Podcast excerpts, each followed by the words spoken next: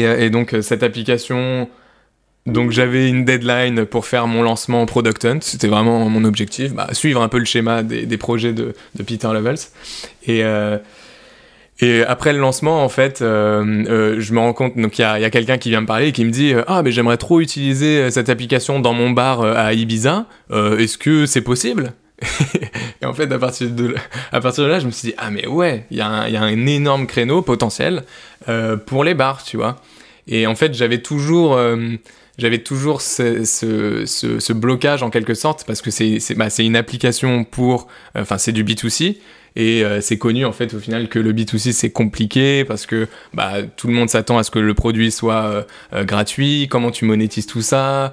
Donc évidemment le schéma, le schéma classique c'est tu lèves des fonds, tu fais de la com à balle et seulement quand tu as une énorme user base tu potentiellement monétises. mais mais du coup, moi, ça me parlait pas parce que je, voulais, je ne voulais pas lever de fonds et, suivre ce chemin-là. Et donc, d'où le pivot B2B pour cette fois-ci les bars. Euh, je me suis remis un peu dans le développement de l'application pour l'adapter euh, au bar. Et bah, quand le moment est venu euh, d'aller, bah, de descendre de chez moi, donc j'habite à Paris, descendre de chez moi, de faire mon quartier et d'aller proposer ça au bar, bah, quand le moment est venu, il y a eu le, confinement, malheureusement. Et voilà quoi. Je crois que nous pouvons tous avoir un projet rentable. Le trouver n'est qu'une question de temps. C'est pourquoi je vais à la rencontre des entrepreneurs qui réussissent pour décortiquer comment ils font et partager ce que j'apprends avec toi. Mon but est qu'ensemble nous puissions être plus libres grâce à nos projets. Toutes les deux semaines, des entrepreneurs partageront en toute transparence leur parcours, leurs réflexions et leurs solutions pour devenir rentables. Je suis Martin Donadieu et tu écoutes Indie Makers, le podcast qui t'aide à te lancer pour vivre de tes projets. Aujourd'hui, on a la présence de Baptiste Arnaud. Alors, premièrement, merci d'avoir accepté mon invitation. Merci beaucoup pour l'invite, ça, fait plaisir. Du coup, Baptiste, tu devais résumer ton parcours en 2-3 minutes, comment tu le présenterais? Alors, euh, donc en 2-3 minutes, donc j'ai 26 euh, ans. Euh, j'ai fait une école d'ingénieur de, de, 5 ans, une école post-bac qui s'appelle l'ECE à Paris. c'est une école d'ingé généraliste. Euh, euh, et, donc dans cette école, j'ai fait euh, la majeure objet connecté, réseau et services, et ça m'a permis un peu de, toucher à tout, du logiciel, du hardware, et, voilà, pas mal de trucs. Et il y avait aussi vraiment ce côté un peu, un peu entrepreneurial quand même, finalement. Et, en fait, en stage de fin d'études, donc j'ai bossé en tant que développeur front-end chez IBM. Donc jusqu'à présent, j'avais vraiment le, parcours un peu, un peu classique du, dev. Du dev. Et en fait, directement après IBM, donc j'avais soit le choix de continuer chez IBM, soit le choix potentiellement, en fait, j'avais cette petite puce à l'oreille de, euh, de démarrer en fait directement une, une mission freelance, de démarrer du freelance en tant que développeur. Euh, donc j'avais beaucoup de personnes qui me disaient non ça risque de pas trop le faire parce qu'il faut que tu te fasses un peu ton carnet de contact etc. Mais j'ai quand même décidé de, bah, de franchir le, pas et donc j'ai direct démarré avec une mission un peu euh, long terme avec euh, GRT Gaz. Euh, donc c'était une mission où je devais être présent sur site. J'ai fait, j'ai travaillé neuf mois pour eux. et après, en fait, j'ai enchaîné également avec des, des, plus petites missions où là, je bossais en remote. Et ça, c'était pour des, pour des startups. Donc, j'ai bossé notamment avec Get In Shoot et Lizzy, aussi une startup française. Et euh, en fait, un peu en parallèle, je commençais à potentiellement travailler un peu sur, euh, sur mes propres projets.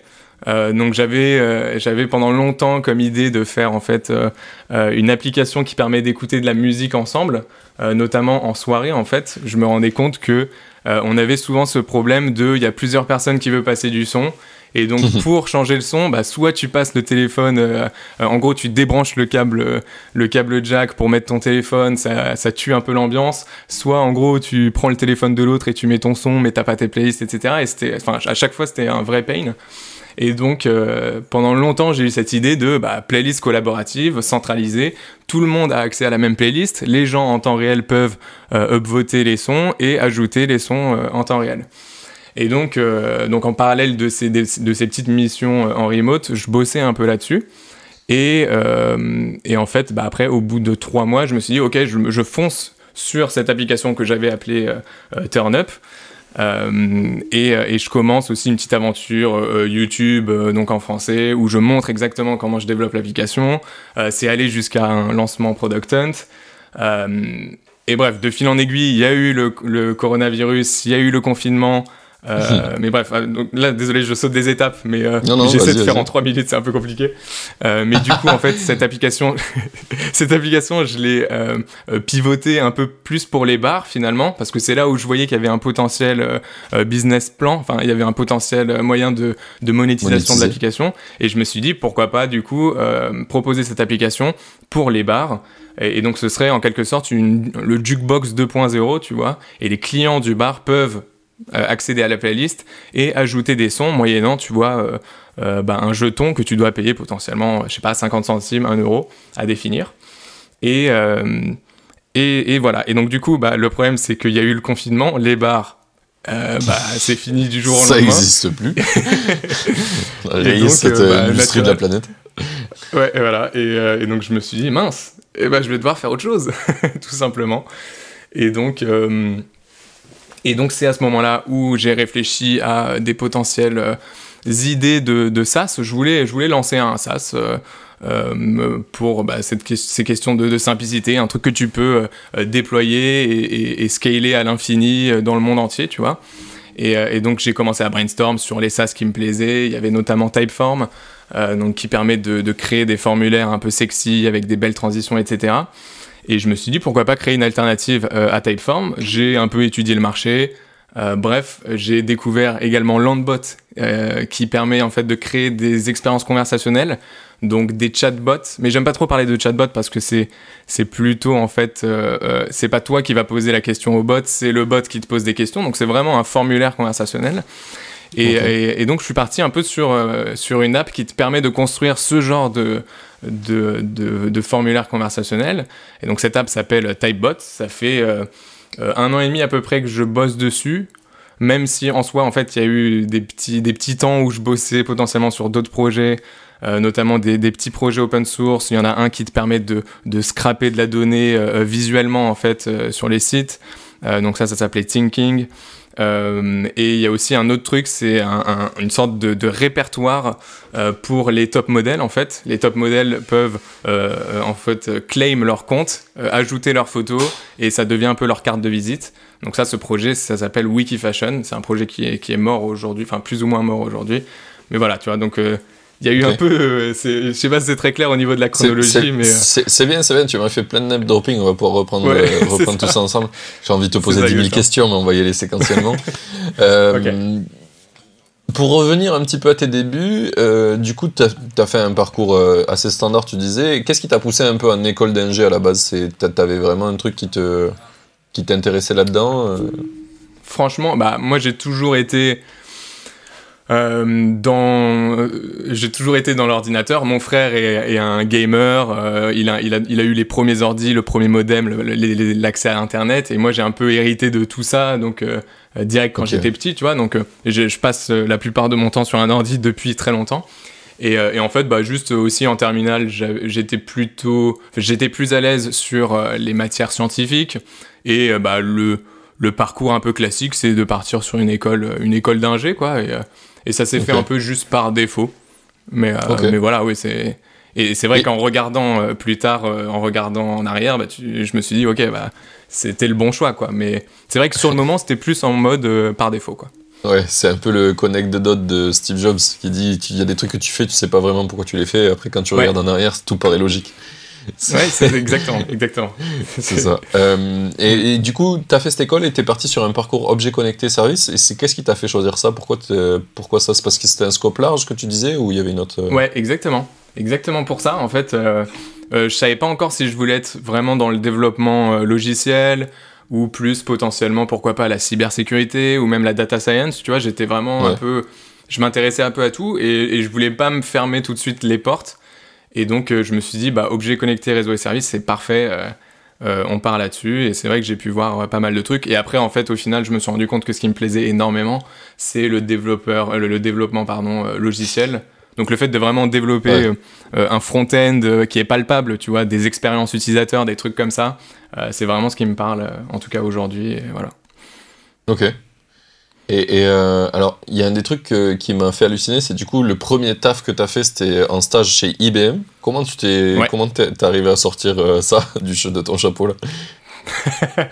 Euh, bah, c'était pas le. J'ai eu, j'ai eu d'autres stages avant, mais qui selon Ok. moi sont pas forcément.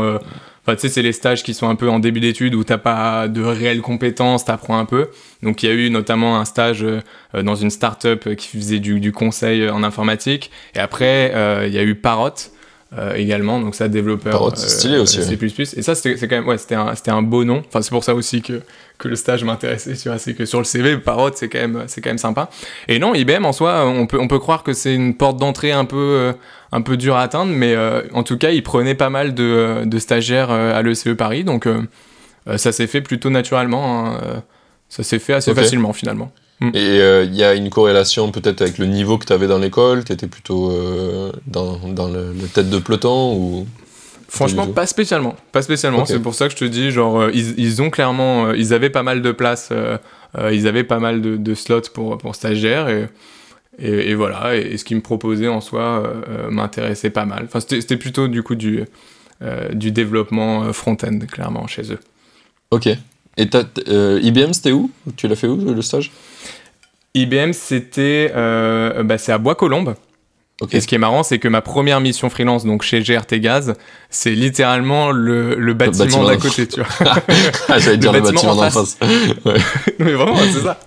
Énorme. Et donc je me dis, ouais, donc j'ai refusé une offre chez IBM pour, euh, bah, au final, être freelance et clairement euh, gagner beaucoup plus, tu vois.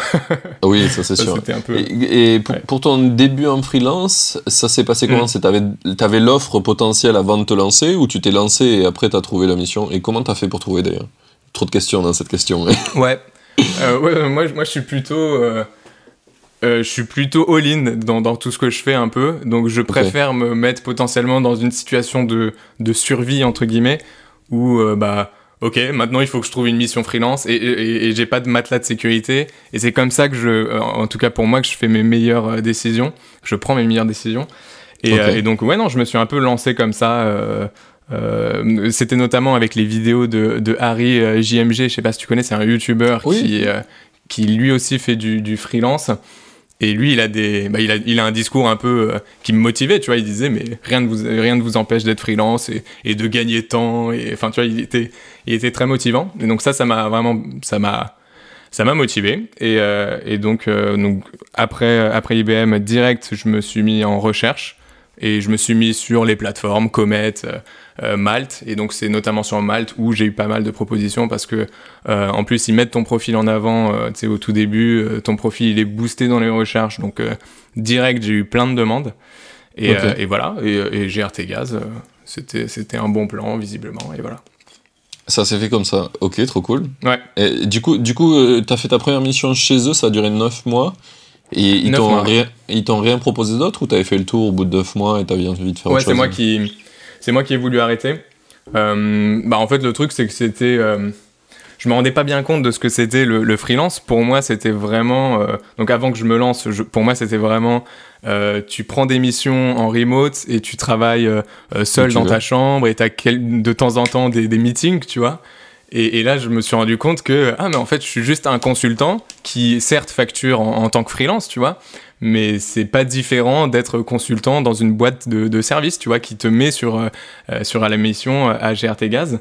Et là, clairement, bah, moi, je devais venir sur site. Enfin, c'était vraiment comme si j'étais employé, tu vois. Ouais. Et, euh, et, c'est vrai qu'au bout de neuf mois, je sentais que j'avais fait le tour. En plus, mon, projet sur lequel je travaillais euh, euh, prenait fin, en quelque sorte. Donc, eux, en soi, ils, étaient pour me garder, tu vois, mais c'est moi qui ai voulu arrêter et tester d'autres trucs. Et c'est pour ça que juste après, en fait, j'ai plus recherché des missions bah, dans des startups et potentiellement en remote et, pour tester un peu bah, l'autre facette. Mais c'est ça aussi, être freelance, c'est un peu avoir cette liberté, tu vois.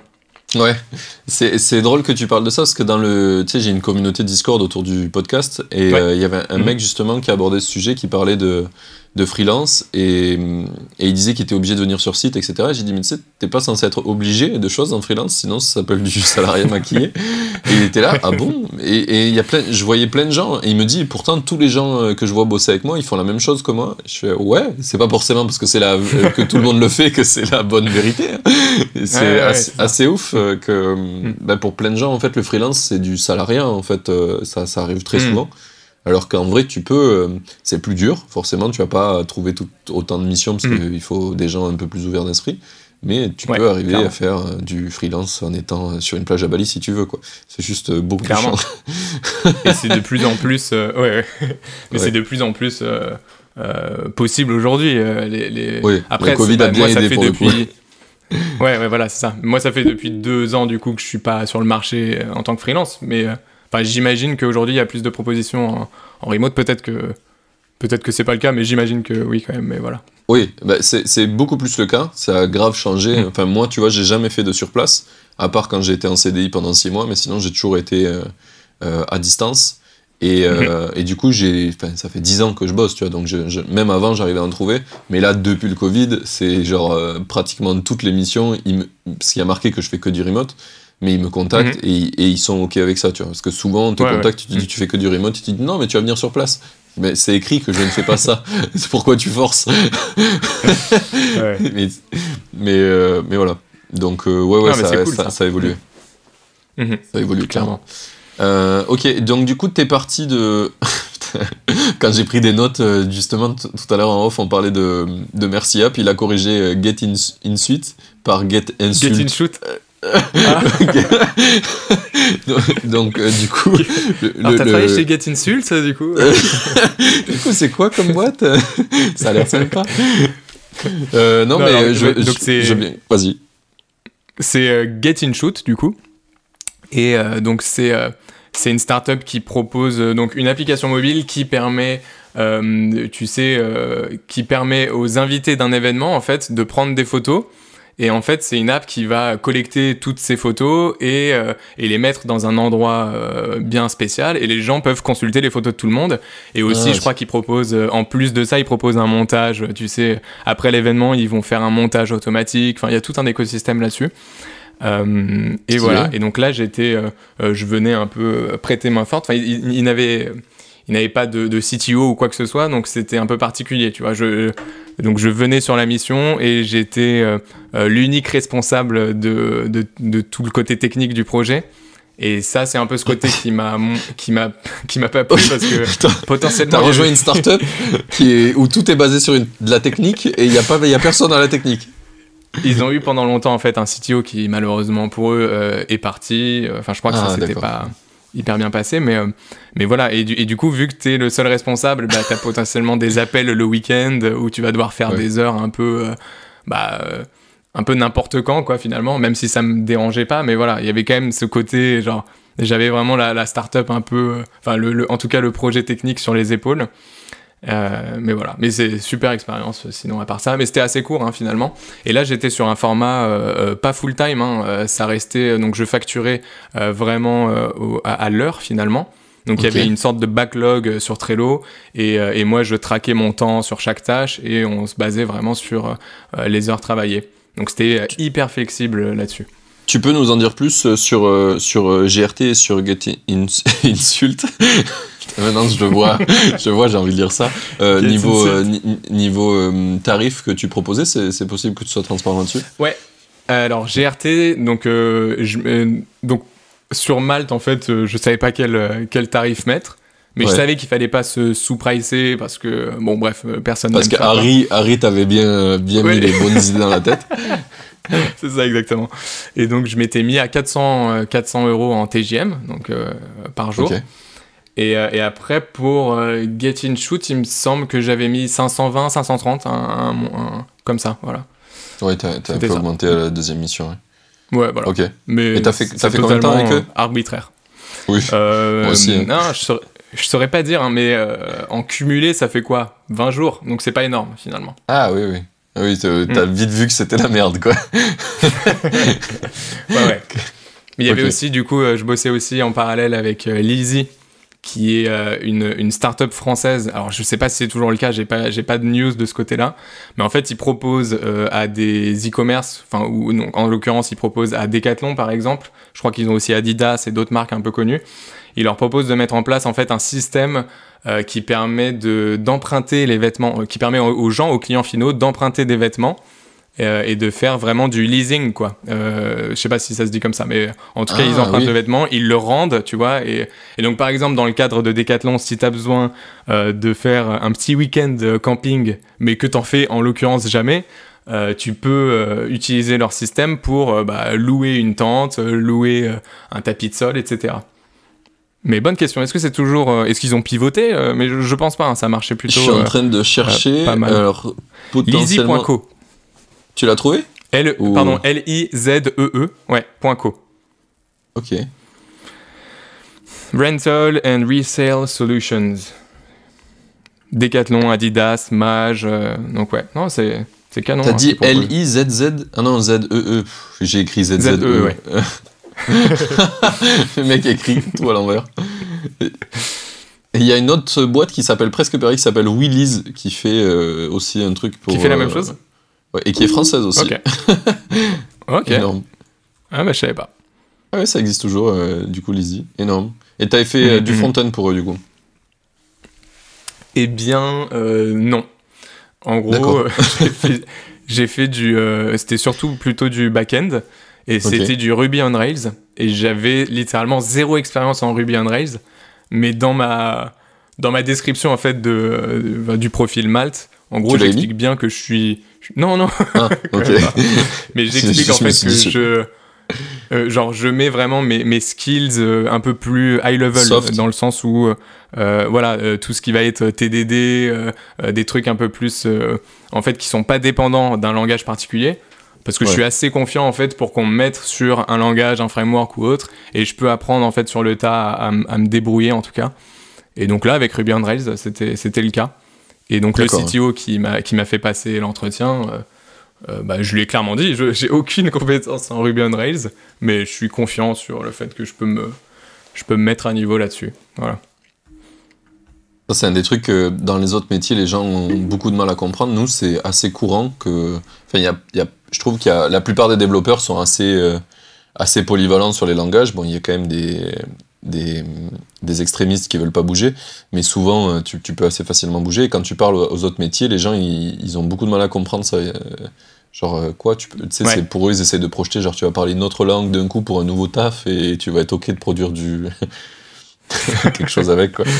Ouais, je comprends que ça puisse euh, perturber, quoi. Mais euh, ouais, non, ça se fait bien.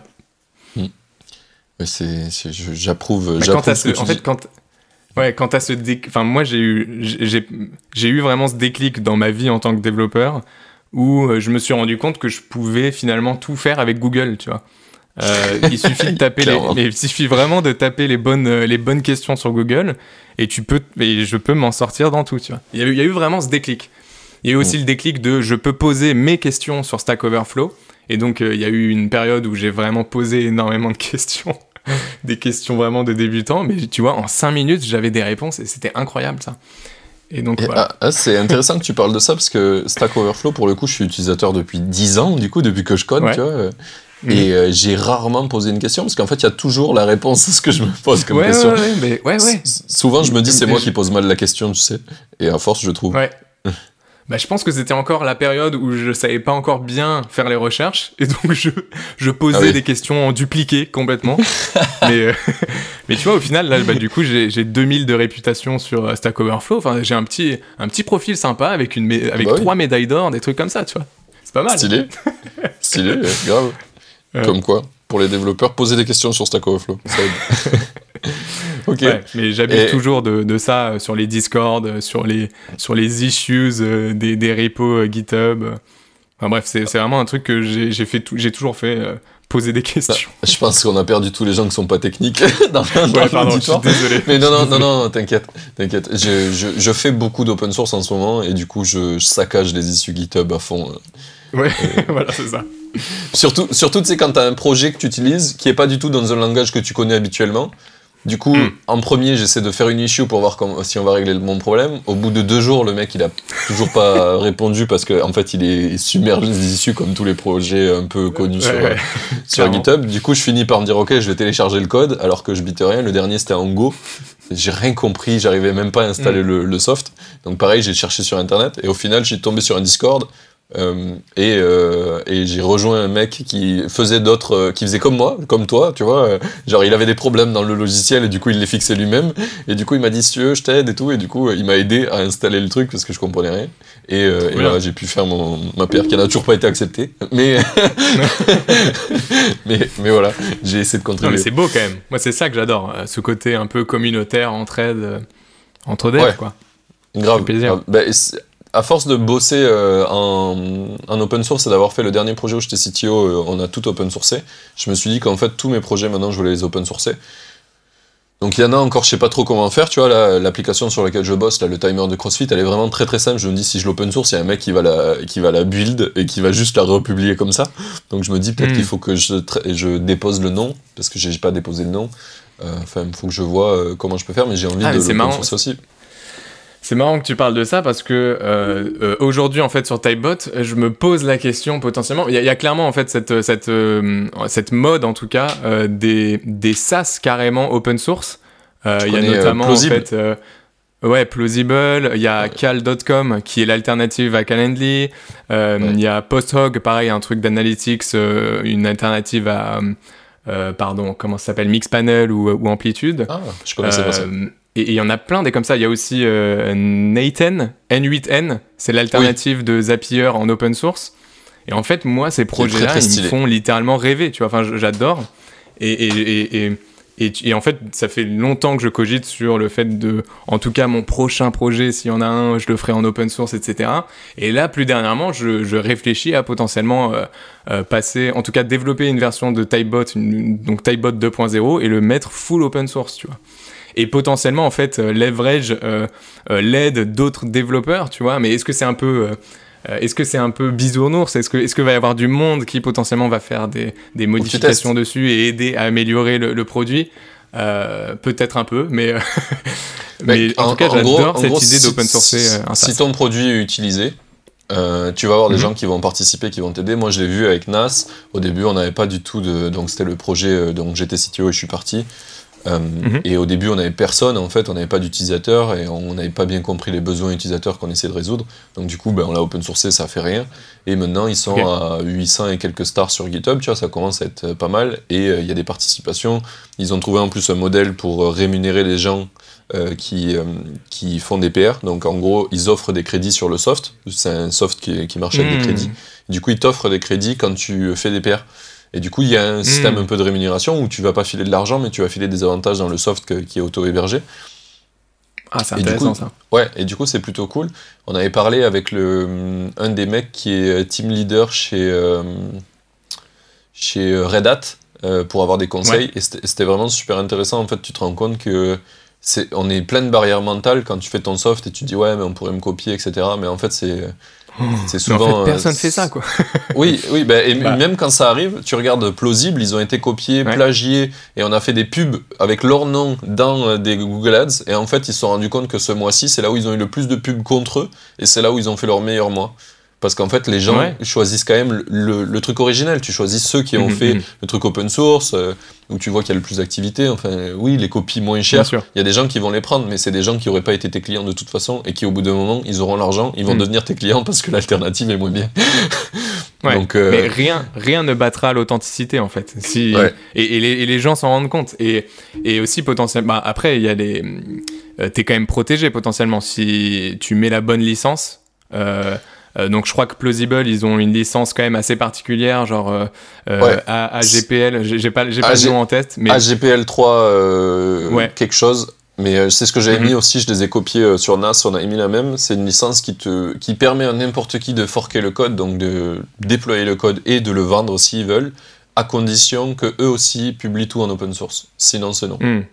Mais de le vendre aussi carrément, tu crois? Oui, oui, oui. Sur celle, en fait, si tu si tu autorises pas la vente, ça c'est un peu tricky. Il y a, il y a une grosse euh, il y a une grosse euh, histoire sur l'open source qui est que les gens qui ont décidé quelle licence était open source et quelle l'était pas, c'est euh, les Gafa finalement, mecs à Berkeley. euh, et, et du coup, toutes les licences open source qui sont considérées par le consortium open source comme open source, il faut que tu autorises euh, que n'importe qui puisse l'utiliser, la vendre. Si tu le fais pas et que tu utilises une licence qui n'est qui n'a pas ces deux conditions plus d'autres, Mhm. ben en fait, t'es Mhm. pas considéré comme vraiment open source, même si ton code est open Ouais, source ok. sur GitHub. Donc du coup, ça Et- ralentit Et, tu seras pas gens. utilisé par des géants style Google. euh, euh, il, il me semble que, euh, que eux, en fait, ils, ils peuvent Oui. seulement utiliser des, du code qui est licencié euh, MIT, je crois, c'est le, le, le- le truc le plus ouvert. Parce que Ouais. sinon, potentiellement, ça peut retomber sur eux. Euh, euh, Oui, c'est ça. soucis. La seule, la seule licence qui permet à de- des gros groupes de t'utiliser, c'est MIT, parce que du coup, ils te doivent rien. c'est un peu le, Ouais, c'est ça. c'est c'est un peu le- la contrepartie, et c'est pour ça qu'ils promeut à fond ce truc-là. Et après, c'est un Mhm. peu dommage. Il y a un grand débat sur l'open source sur ça. Quand je suis rentré dedans, euh, j'ai compris qu'il y avait plein de, plein de soucis. Mais du coup, la GPL, je trouve que c'est la mieux parce qu'elle permet à n'importe qui de le vendre. Mais, euh, mais quand même, euh, s'il le fait, il doit au moins. Enfin, tu dois avoir tout ce qu'il a fait euh, également. Mhm. Donc, ça, c'est cool. Ça te permet de toi récupérer ses features, par exemple, etc. Donc, je trouve que c'est pas trop mal. Et après, il y en a une Mhm. de licence que moi, je trouve intéressante qui était n'importe qui peut forquer ton code, mais il n'a pas le droit de le vendre à part toi. Mais ça, du coup, c'est pas Mhm. considéré vraiment comme de l'open source. Et je trouvais cette licence mieux, mais euh, pas considéré comme euh, de l'open source. C'est pas dans la liste des licences vraiment open source. ouais, ouais, ok, je vois. Donc il y, a- il y a clairement des. Des trucs à prendre en compte là-dessus. Mais, euh, mais euh, moi, tu vois, donc, de plus en plus, je me dis que euh, pour les indie hackers, donc, qui sont potentiellement solo sur leur, sur leur projet, je, me, je me dis que ça peut être vraiment un avantage compétitif de faire de l'open source, dans le sens où si tu te débrouilles bien potentiellement et que tu arrives à rallier du monde, donc en tout cas à rallier des développeurs qui vont être potentiellement prêts à contribuer parce qu'ils utilisent ta solution chez eux, ça peut être un avantage compétitif énorme. Quand on voit euh, euh, finalement N8N, donc je sais pas du tout comment le prononcer, donc je dis juste N8N. Et Euh, Newton, je eux, pense que ils ça. ont un écosystème. Aujourd'hui, ils ont un écosystème qui est énorme, euh, euh, presque aussi gros que celui de Zapier, tu vois, parce que ils, ont- ils- donc c'est un logiciel qui a été utilisé par énormément de développeurs qui eux avaient leurs propres besoins. Donc potentiellement, ils, avaient besoin d'une brique euh, Se- euh, Sendinblue, des trucs comme ça, tu vois. Et au fur et à mesure, en fait, ils se sont créés un répertoire de connecteurs qui est énorme. Et si ça se trouve, je connais pas la taille de, de leur équipe, tu vois, mais si ça se trouve, ils sont quoi, euh, une À dizaine. mon avis, ouais, comparé à plus de 10. Zapier. Ouais, voilà. Et comparé à Zapier, où j'imagine que c'est une plus grosse équipe, pareil, j'ai pas du tout les chiffres, mais tu vois, on peut potentiellement se rendre compte que l'open source, ça peut être un énorme avantage sur euh, bah, ta compétitivité en tant que indie hacker sur ton produit, tu vois. Mm. Après, je pense que encore une si- fois si- un peu non, non, bisounours, non, quoi. Mais c'est pas c'est pas du tout le monde de bisounours. Je, je, je surkiffe cette idée. Je pense que c'est l'avenir pour moi. Mm. Donc euh, je vais pas Ouais. te laisser dire que c'est le, bisounours. Ok. Mais un, un des trucs que j'ai vu qui était super impactant, c'est à partir du moment où ton produit il touche de moins de loin ou de près à la, à la tech et que tu as des développeurs qui vont rentrer dans la boucle, mais en fait tu vas te retrouver dans la situation, tu vois, euh, le dernier truc que je te disais en Go, c'est sur Supabase. Supabase, c'est un outil Ouais. open source Mhm. qui remplace Firebase, qui est en train d'exploser sa mère parce que bah, c'est open source alors que Firebase c'est Mhm, closed ouais, source ouais. et que c'est Google.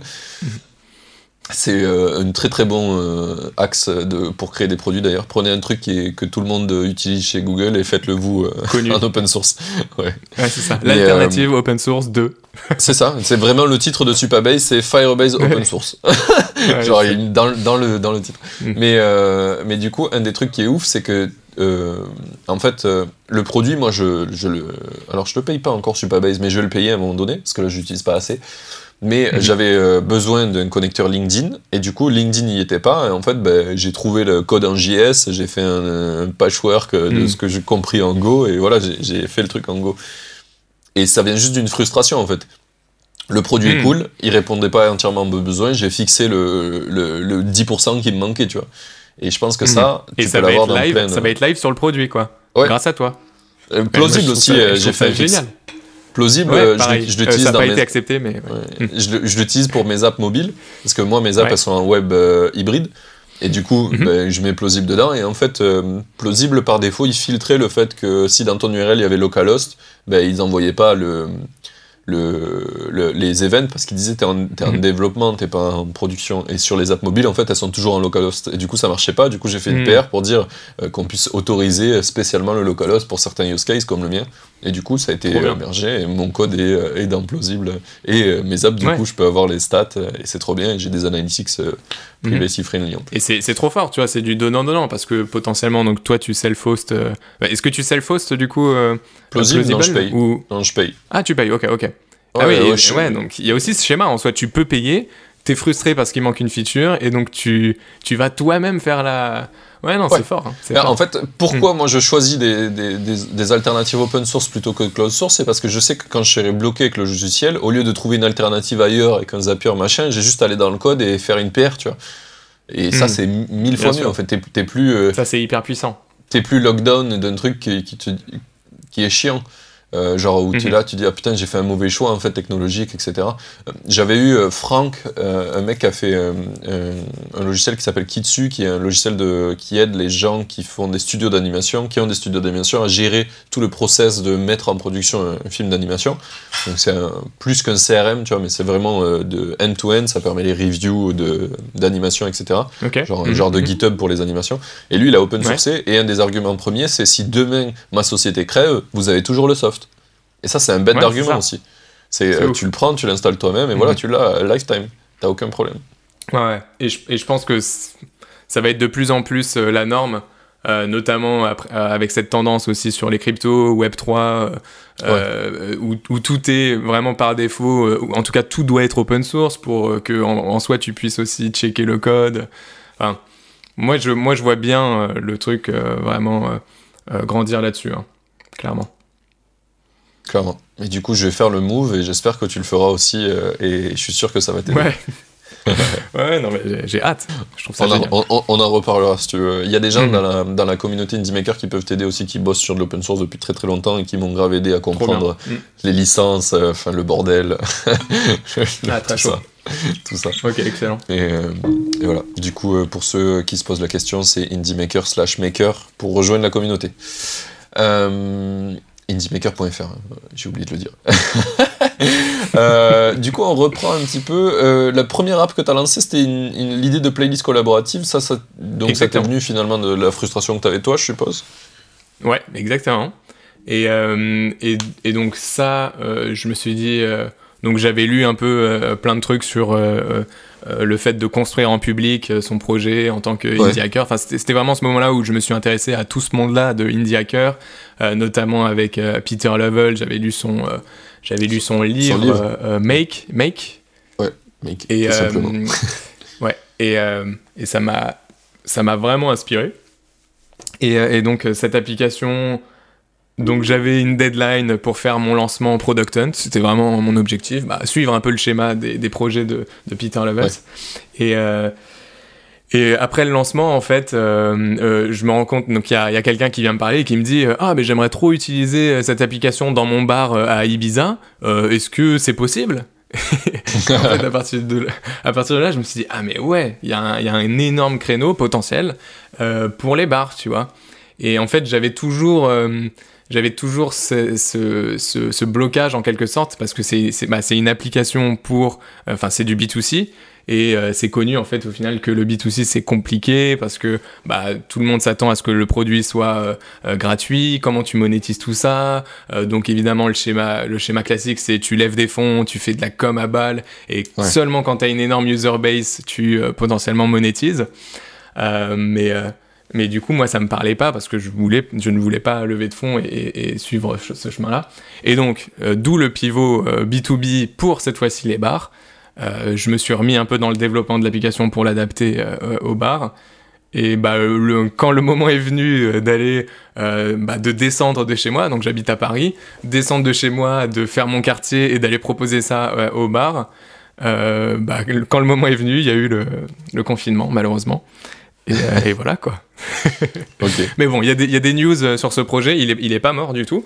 Euh, donc il y a des news là plus dernièrement sur ce projet. Je me suis associé avec euh, deux amis, donc qui eux potentiellement, euh, je dis beaucoup potentiellement, c'est je me rends compte là. Donc, deux amis qui, eux, euh, exécutent sur le projet. Et moi, pour le coup, en gros, je leur ai donné un peu euh, bah, tout ce qu'il y avait déjà, tous les assets. Et, euh, et, on est tous les trois du coup sur le projet, mais moi je m'occupe pas d'exécution actuellement. Et là, on est en train de faire en fait des. Il y a un technique et un, et un business. Donc voilà, ils, ils peuvent s'en sortir à, deux, en tout cas pour, pour le début.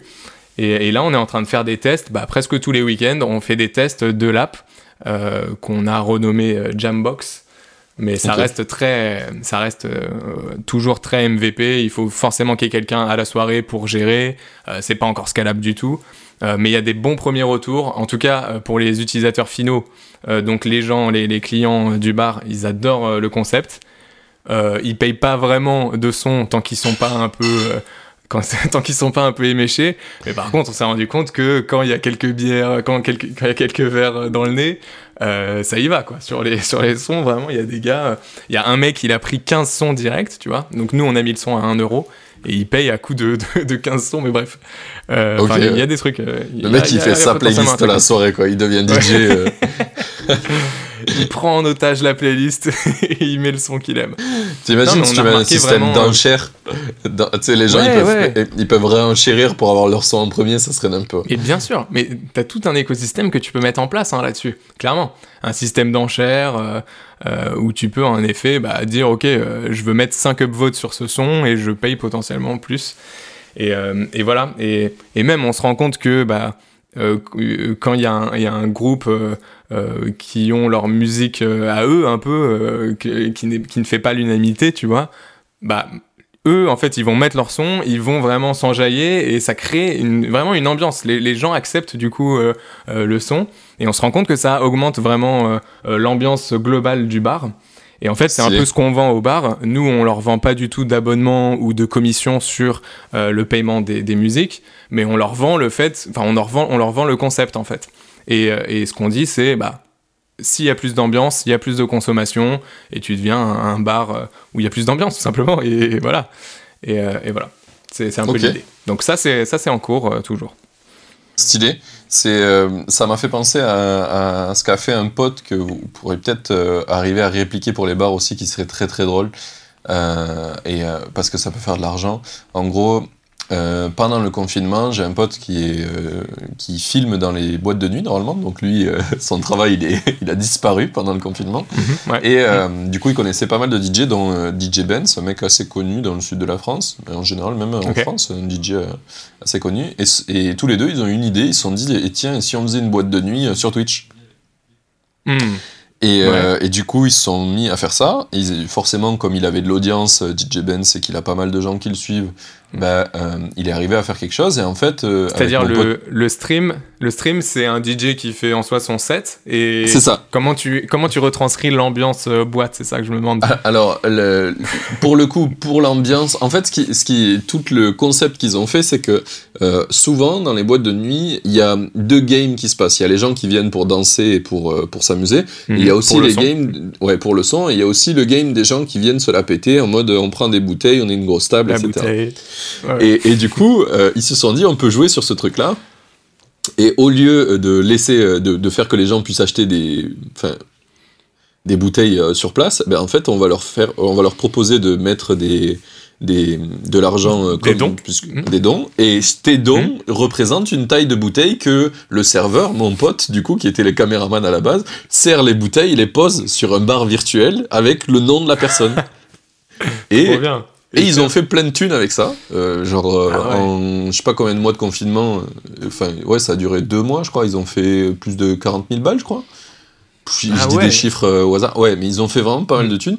Ils ont même fait euh, une journée 24 heures euh, où ils ont fait tout pour une association, où ils ont fait 10 hmm. ou 12 000 qu'ils ont donné à je sais plus quelle sauce, je crois. c'est ouf. Ouais, assez fou. Et, et, tout ça juste parce que les gens avaient leur nom sur un. C'est un leader finalement, tu vois. Et ouais. peut-être ils s'ambiançaient chez eux. En tout cas, moi, j'ai on voyait jamais les gens, donc je sais pas. Moi, j'ai regardé de temps en temps des soirées parce que ça me rendait fou de voir des gens euh, bid contre d'autres mecs pour avoir la plus grosse bouteille affichée sur un écran virtuel. Ça, c'était très ouf. Et puis, ce qui était cool aussi, c'est qu'ils sont arrivés à créer des partenariats où ils sont arrivés à vraiment envoyer des bouteilles d'alcool avec mm. des partenaires d'alcool euh, pour les gens qui faisaient, qui mettaient le plus, les plus gros trucs, parce qu'il y a quand même des gens qui ont mis mm. des, des, des, 500 balles, tu vois. c'est assez fou. C'est ouf. Euh, ouais. Et, euh, et, du coup, je, je trouvais ce concept intéressant dans le sens où si les gens peuvent interagir avec le bar, peut-être que tu vois, tu peux créer une espèce de ladder de qui push le plus de musique ou qui vote le plus. Enfin bref. Ouais. Et, bah, et recréer un peu. Ouais. ouais. recréer un peu cette, ce cette, la compétitivité, cette société un peu virtuelle qui a en boîte où bah, tu as en effet les gens de la haute qui ont leur Mathusalem euh, bouteille à gogo, euh, les, les, gens bah, qui dansent juste qui sont là et ils prennent leur bière, ils prennent leur verre gratuit même et c'est tout. Ouais. et tu vois, tu crées, tu recrées un peu cet écosystème dans l'application, c'est clairement euh, ouais, mais hyper hyper créatif. Cette idée de boîte de nuit ah, live streaming, il, il m'avait choqué. intelligent. Il m'avait choqué. Puis ils ont fait beaucoup, beaucoup de streams. Et puis, euh, du coup, mon pote connaît aussi bien euh, euh Guetta, je crois un des DJ français super connus là. David Guetta. Euh, ah ouais. je sais pas si c'est Guetta ou si c'est l'autre. Non, je crois que c'est pas l'autre. C'est Solveig, Bob Sinclair. Euh, Bob Sinclair, Bob Sinclair. Et Bob, Sinclair, Faisait, faisait, des lives aussi, et lui aussi, il avait des problèmes de thunes. Euh, enfin, pas au même niveau puisque c'est quand même Bob Sinclair, mais il avait plus de rentrée mm. d'argent parce qu'il faisait plus rien, aucun concert.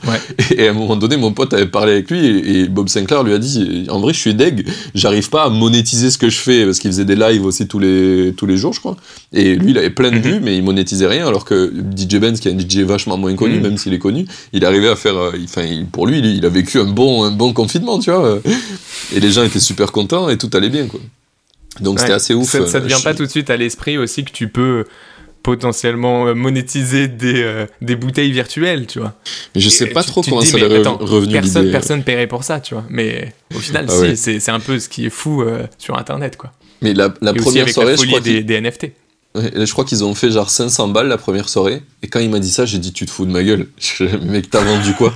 J'ai Des bouteilles virtuelles. et, ouais, Du coup, après, ils avaient mis des options. Bah, ouais. Après, ils avaient mis des options du genre Tu pouvais payer des shooters au barman. Du coup, ils se torchaient la gueule, euh, mon pote, tu vois, devant tout le monde. Mais c'était improbable.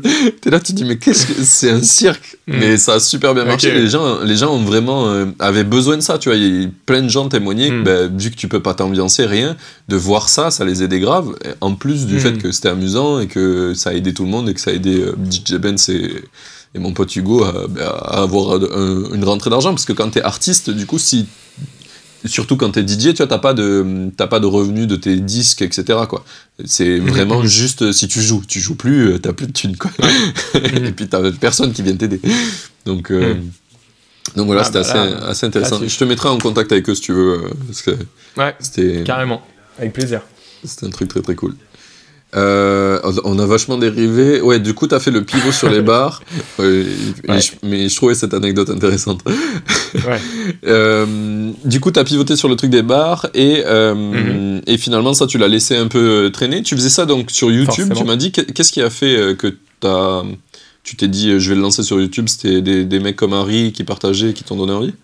Euh, ça a forcément fait partie ouais, des, des, raisons, mais c'était surtout dans le livre Make de, de Peter qui parle euh, notamment d'un gars qui, euh, il, me, il, me, semble qu'il parle d'un gars qui, se, qui faisait du live streaming et qui se filmait en fait en train de coder sans arrêt et, et, construire son produit.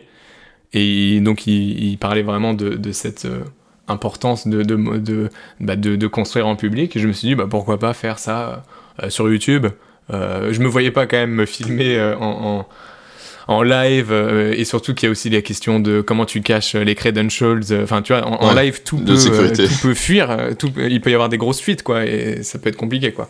Donc ouais non sur YouTube. Et donc l'idée c'était clairement de travailler et de me filmer sans arrêt pour pouvoir faire des bah, des rushs un peu accélérés du code qui, qui se tape très vite et des, des previews. Et de, et de temps en temps en fait je parle à la cam et je dis voilà ce que j'ai fait etc.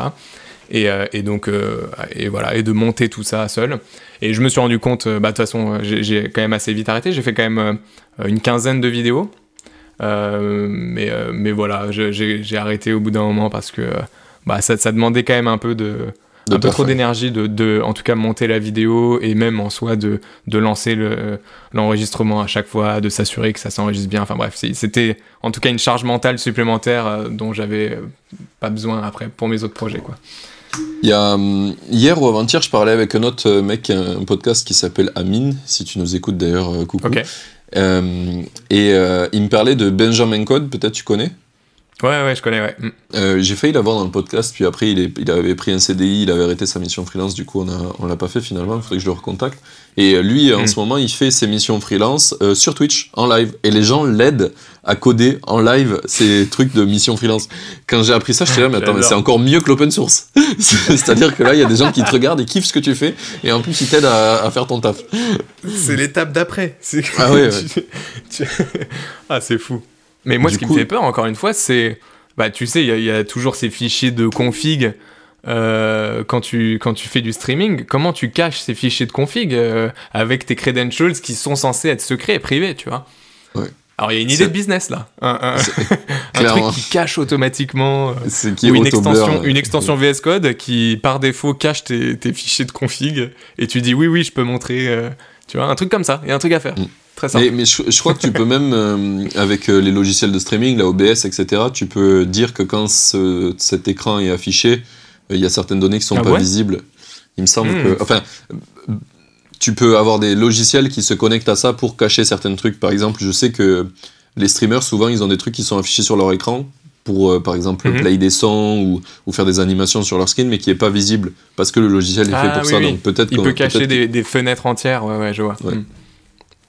Mais euh, faudrait que je lui demande comment il fait. Parce que du coup, ça m'intéressait aussi. Je me suis dit, ça peut être cool euh, de partager ce que je fais. Et de, des fois, euh, si tu galères 8 heures sur un truc, que t'as un mec qui dit, hé, moi j'ai déjà fait ça, en fait, hmm. c'est simple. Hmm. Mais après, donc, Benjamin, il a quand même. donc, il s'est construit une audience, clairement. Mais il a eu une persévérance de, de, dingue, quoi. Parce que je voyais, en tout cas, ses débuts. Enfin il en a envoyé de la vidéo, tu vois. Et, et, en effet, une audience, ça se crée pas du jour au lendemain, tu vois. Donc si moi demain, je me mets à, à faire du live Twitch, bah, il faudrait que je m'engage pendant au moins. Ouais, voilà, t'auras personne. Il faut, faut s'engager pendant au moins, euh, disons, deux mois et encore. Il faut que tu il faut que arrives à faire un peu de la com sur ce que tu fais. Enfin, c'est. Mm. Faut pas croire que c'est simple, quoi. Moi, je, je pense pas que ce soit simple, mais bah, en fait, mm. c'est simple, mais c'est long. c'est pas, complexe. Tu vas, tu vas pas mm. faire des trucs euh, genre, il te faut pas bac plus 12 pour le faire, tu vois, mais ça va être juste très long. très long. C'est ça, exactement. Après, moi, je me dis peut-être avec l'audience que j'ai sur le podcast, d'ailleurs, envoyez-moi des messages si vous voulez que je fasse des lives sur ce, les trucs que je code. On verra bien. Euh, mm. Et euh, peut-être avec l'audience que j'ai. Que, que, que j'ai, ça pourrait être ça pourrait être sympa de me voir bien galérer sur mes projets en live. Ah si vous voulez m'aider aussi, ce serait génial. Moi, je suis ton premier viewer. Ah, allez, stylé, stylé. Vas-y. Mais en janvier, je vais essayer de faire plein de nouveaux trucs, donc euh, ça va faire partie des trucs que je vais essayer. Je vais essayer aussi de faire des vidéos sur TikTok euh, qui promeut les, les, épisodes du podcast. Euh, ah, bien, bien. TikTok, c'est vraiment un truc. Je ne je connais pas. Mais moi non plus, hein. moi non plus. Je sais juste que c'est insane, donc du coup, je vais tester, tu vois. Mais... Alors j'y suis allé, j'ai pas compris, je fais what the fuck, c'est quoi cette app? Et j'ai fermé. Tu sais, c'est là où tu te rends compte que ça y est, t'es un boomer de quelqu'un. Ouais, c'est ça. j'ai mis ça sur Twitter il y a pas longtemps, on est tous le boomer de quelqu'un, je crois.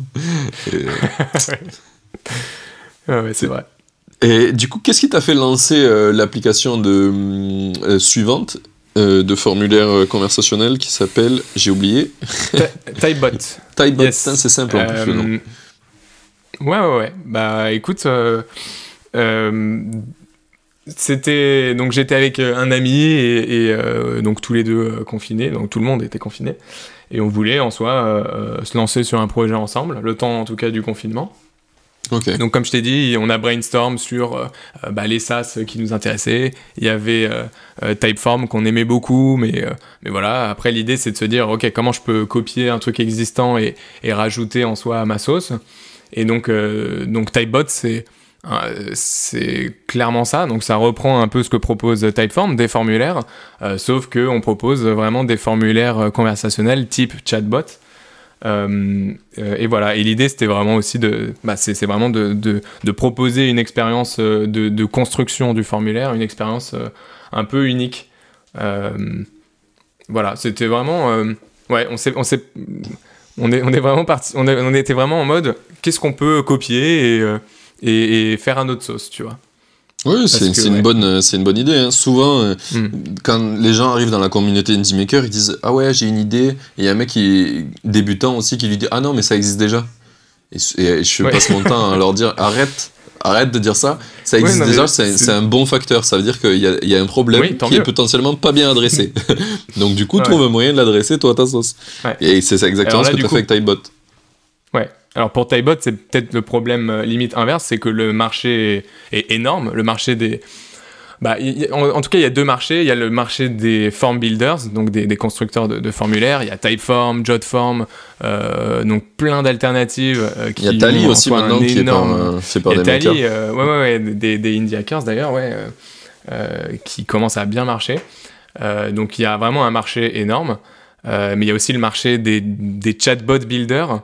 Euh, donc Typebot, il est un peu entre ces, Ah oui. ces deux marchés. J'ai toujours un peu de mal à, à positionner, même euh, au niveau du, du wording, mais, euh, mais voilà, c'est des gros marchés et l'idée c'est bah, comment tu peux prendre même une mini part du gâteau, tu vois. c'est un, c'est un- une problématique un peu différente du marché qui n'existe pas, mais faut le faire adopter à des gens, tu vois. C'est, c'est clairement deux choses différentes. Bah, je pense Et personnellement que si tu choisis un marché qui n'existe pas, c'est le pire truc à faire si tu veux être indie. C'est bien si tu veux Ouais. lever Mm. des fonds et parce que tu vas galérer longtemps. C'est déjà faire un projet, Mhm. c'est chiant. Faire un projet que personne comprend à quoi ça leur va leur servir, c'est pire. C'est c'est Ouais. genre Mais souvent, le conseil donné, c'est euh, de faire un projet qui est très très niché, tu vois. Et, et donc, est-ce que ça rentre dans la case du marché qui n'existe pas, tu vois? De- Imaginons euh, un truc pour ceux qui font de l'escalade, euh, un logiciel qui permet de... Enfin, je sais pas, tu vois. Mais un truc très niché dans une communauté bien particulière, c'est en général le conseil qu'on donne aux indie hackers. Et ça, il me semble que ça rentre dans la catégorie du bah, le marché n'existe pas, tu peux te faire la place que tu veux, tu vois. Ah, c'est drôle ça. Euh, moi, je l'ai Ouais. pas du tout compris comme ça. Euh, pour moi, Ah, le- faire quelque chose de très niché, c'est genre euh, faire un produit. en gros, il y a par exemple Typeform, et toi, tu vas faire Mhm. Typeform pour les gens qui font de l'escalade. Donc Mhm. le marché existe oui. et il est mal adressé parce que ouais, Mhm. tu vas segmenter en fait parce que les gens qui font de l'escalade, ils ont des problématiques particulières qui sont pas bien adressées par le logiciel générique. Ouais, c'est ouais, comme ça que je, consi- je considère la niche. Parce que c'est sûr que si tu raison. vas sur un truc niche que personne n'a jamais fait, il y a des chances que ça pue. C'est là, où- c'est là où tu te plantes. Ouais, ouais, non, mais t'as raison. C'est Enfin, reprendre ça- un truc qui existe, C'est possible, mais, mais le faire sur un segment. beaucoup plus dur. Mhm, mhm. Ouais, ouais, et euh, c'est ça. et tu, tu vois, l'exemple de, de plausible est super euh, bien fait, tu vois. C'est euh, Google Analytics pour les gens pour lesquels la, la, la privacy c'est important. C'est juste ça, et ça fait que ça marche. Et, Mhm. c'est bidon, et il y en a, du coup, il y en a 15 clones de, qui existent. Il y a Phantom, Get Phantom, il y, en a plein qui font comme plausible. Ouais. Et, et chacun a une, une, un segment un peu particulier qui fait qu'ils sont différenciants alors que c'est toujours le même problème. Et, euh, Mhm. Ouais, c'est vrai. Et, c'est euh, c'est comme ça que je le vois. moi. ouais, ouais, mais, euh, c'est- mais tu vois, c'est vrai qu'il y a, il y a Plausible, il y a Simple Analytics, il y, en, il y en a, il y en a quand même pas mal. Et entre nous, ils proposent euh, relativement les mêmes choses, tu vois. Oui, Donc ça montre aussi que souvent, tu es dans des cas où bah, chacun peut se faire sa petite place sur le marché, tu vois, euh, et, et fonctionner euh, correctement, tu vois. Mm. C'est pas forcément, euh, il y a de la place que pour un acteur sur un segment particulier, il peut y en avoir plein. Voilà. Oui. Chacun choisit. Puis des, des fois, c'est très. en fait, il faut vraiment. C'est c'est un des trucs qu'on comprend pas quand tu commences, c'est que ce que toi tu penses qui apporte de la valeur, c'est pas forcément ce, que, ce qui va vraiment apporter de la valeur aux utilisateurs. Euh, et j'ai un très bon exemple pour ça. Mon application de CrossFit, de timer de CrossFit, c'est un timer de CrossFit, c'est un chronomètre. Donc le chronomètre, tout le monde en a un dans son téléphone de base. Mais euh, pour la problématique du CrossFit, personne euh, l'a de base dans son téléphone. Donc du coup, t- c'est un, un segment un peu particulier. Et moi, mon application, elle est encore plus segmentée parce qu'en fait, j'ai choisi de recopier le design des timers de la, que tu as en salle de CrossFit. Mm. C'est Ouais, copier-coller le design. bien. Mhm. Et, ouais, et du coup, en fait, ben, j'ai dans le marché des timers de CrossFit, on est plein. Et moi, j'ai une grosse part de marché juste parce que j'ai la gueule de ceux qu'ils ont l'habitude de voir. Et ça, c'est un, un truc segmentant et qui fait que le produit est préféré. Alors que j'ai moins de features Ouais, que les autres. Tu vois, genre c'est improbable. Et le, au Et- début, et- je, avait aucune valeur pour moi de faire ça. Et c'est en voyant que les gens ils le kiffaient de ouf que j'ai dit mais attends mais qu'est-ce que pourquoi? Ouais. C'est ce qu'ils connaissent. Bah là, tu as, as, fait l'UX, l'UX, une très bonne UX, quoi. Mais tu l'as lancé il y a longtemps, non? Il me semblait avoir entendu un podcast où, où tu étais déjà dessus, quoi. Et... Donc ça. ça. marche bien, quoi, en soi. Euh, ouais, ben en fait, euh, si tu veux, cette application, je l'ai lancée il y a super longtemps pour faire une démo de ce que je savais faire parce que euh, je voulais vendre le fait que je savais faire des apps. Donc en gros, mhm. c'était une démo. Elle s'est retrouvée qu'elle s'est vachement téléchargée. J'ai fait ça d'une idée de, du mec qui était cofondateur avec moi de ma boîte parce que lui était fan mhm. de, CrossFit et qui voulait exactement ce besoin. J'ai rien mhm. compris, j'avais jamais fait de CrossFit, tu vois, j'en avais fait une fois pour tester. J'ai dit, je sais pas, mais c'est un timer, ça va me prendre, euh, allez, une semaine à faire, et comme ça, on aura une démo, tu vois. Et euh, mhm. du coup, on l'a fait en une semaine, et on a eu plein de téléchargements pendant, je sais pas, deux ans, mais sans la faire payer, tu vois. Et le, au moment du confinement, ben en fait, euh, on a vu plus 500% de téléchargements par jour. On s'est dit, c'est abusé. Euh, on va essayer de mettre un prix. Et j'ai mis un prix et ça n'a pas bougé, ça a fait tout pareil le téléchargement. et, du coup, à partir... Ouais, à partir de là, je me suis senti très con parce que je me suis dit putain, si j'avais mis ça plus tôt, j'aurais été, enfin, j'aurais pu faire les choses différemment dans ma life. Mais, euh, mais voilà. Et à force de d'itérer dessus, je me suis rendu compte mais, quelle, était la valeur du produit. Tu vois, au début, j'ai fait des changements, les gens ils comprenaient rien, et en fait, j'ai vu que ce qui leur plaisait vraiment, c'était que je touche pas le design le plus possible à ce qui existe dans la salle de CrossFit. Quoi. Plus j'inventais des trucs, moins ça marchait. Et je suis hmm. ah, ok, ok, fine. Ouais, c'est ouf. Et là, ça continue de, de, Alors, faire des ventes. Euh. Euh, en fait, la dernière fois que j'ai fait une mise à jour sur l'app, c'était il y a un an. Euh, depuis, mhm. il y a un an, ça faisait presque 500 balles par mois. Euh, juste avec un one-time fee, donc 2,39€ par téléchargement d'application et plus rien après. Donc ce qui est, je trouve, euh, très très bien d'arriver à faire 500 balles par mois pour des gens qui repayent jamais ton soft. Mhm. et, euh, et, du coup, je l'ai laissé un peu mourir parce que j'étais sur d'autres trucs. Et là, depuis cet été, j'ai repris le, le taf. J'ai tout refait le code parce que ça faisait longtemps, c'était vieux, etc. Donc j'ai tout remis au bout du jour parce que je veux rebosser dessus. Et là, mhm. normalement, si Apple est sympa aujourd'hui, le, le 3 décembre, elle sera acceptée. Alors, j'ai, au dernier podcast que j'ai enregistré, j'ai dit la même chose, elle a été refusée encore une fois, mais ça, on progresse, je, suis à 10 refus là à peu près. Euh, et du coup, euh, je vais douleur, la... Ouais, c'est une douleur gigantesque. Et je la ressors avec un abonnement à 12 euros par an. Donc euh, un poil plus cher, mais comme, comme tous les gens sont super satisfaits et que j'ai que des notes 5 2 euros par an Non, 12, 12. Ah, ok, ok, ouais. Mais 2, euros par an, c'était quand même 1000 fois mieux, enfin infini fois mieux que 2 euros une fois. même 2 euros hmm. par an, ça aurait été mieux. Mais, euh, mais voilà. Et hmm. là, je tente euh, Du, du, 12 euros par an. On, va voir, euh, on va voir ce que ça donne. Et, et j'ai rajouté 2-3 features pour, parce que les, les, apps concurrentes s'étaient un peu améliorées sur les features. Donc j'ai rajouté 2-3 trucs sans casser le design. J'ai vraiment caché ça à certains endroits pour que ça, que ça soit le moins visible possible. Et on va voir ce que ça donne. Euh, hmm. Et j'ai rajouté aussi un truc que personne n'a, qui est trop trop stylé par contre, que mon cofondateur m'avait dit Ah, ça serait bien ça. Euh, en gros, donc je comprends rien au monde du crossfit, mais le mec est, vraiment euh, très très accro au crossfit, donc il m'a donné plein de bons tips. Et un truc qu'il m'a dit, c'est quand on fait du crossfit, tous les ans, il y a un truc qui s'appelle CrossFit Games. Et les CrossFit Games, c'est une compétition où tu t'inscris en ligne et toutes les premières. Euh, comment on dit, euh, les premières sélections se font euh, juste toi qui, qui publie ton temps finalement de ce que tu as fait. En gros, on te donne des mhm. exercices et tu publies le temps. Donc tu peux mentir concrètement.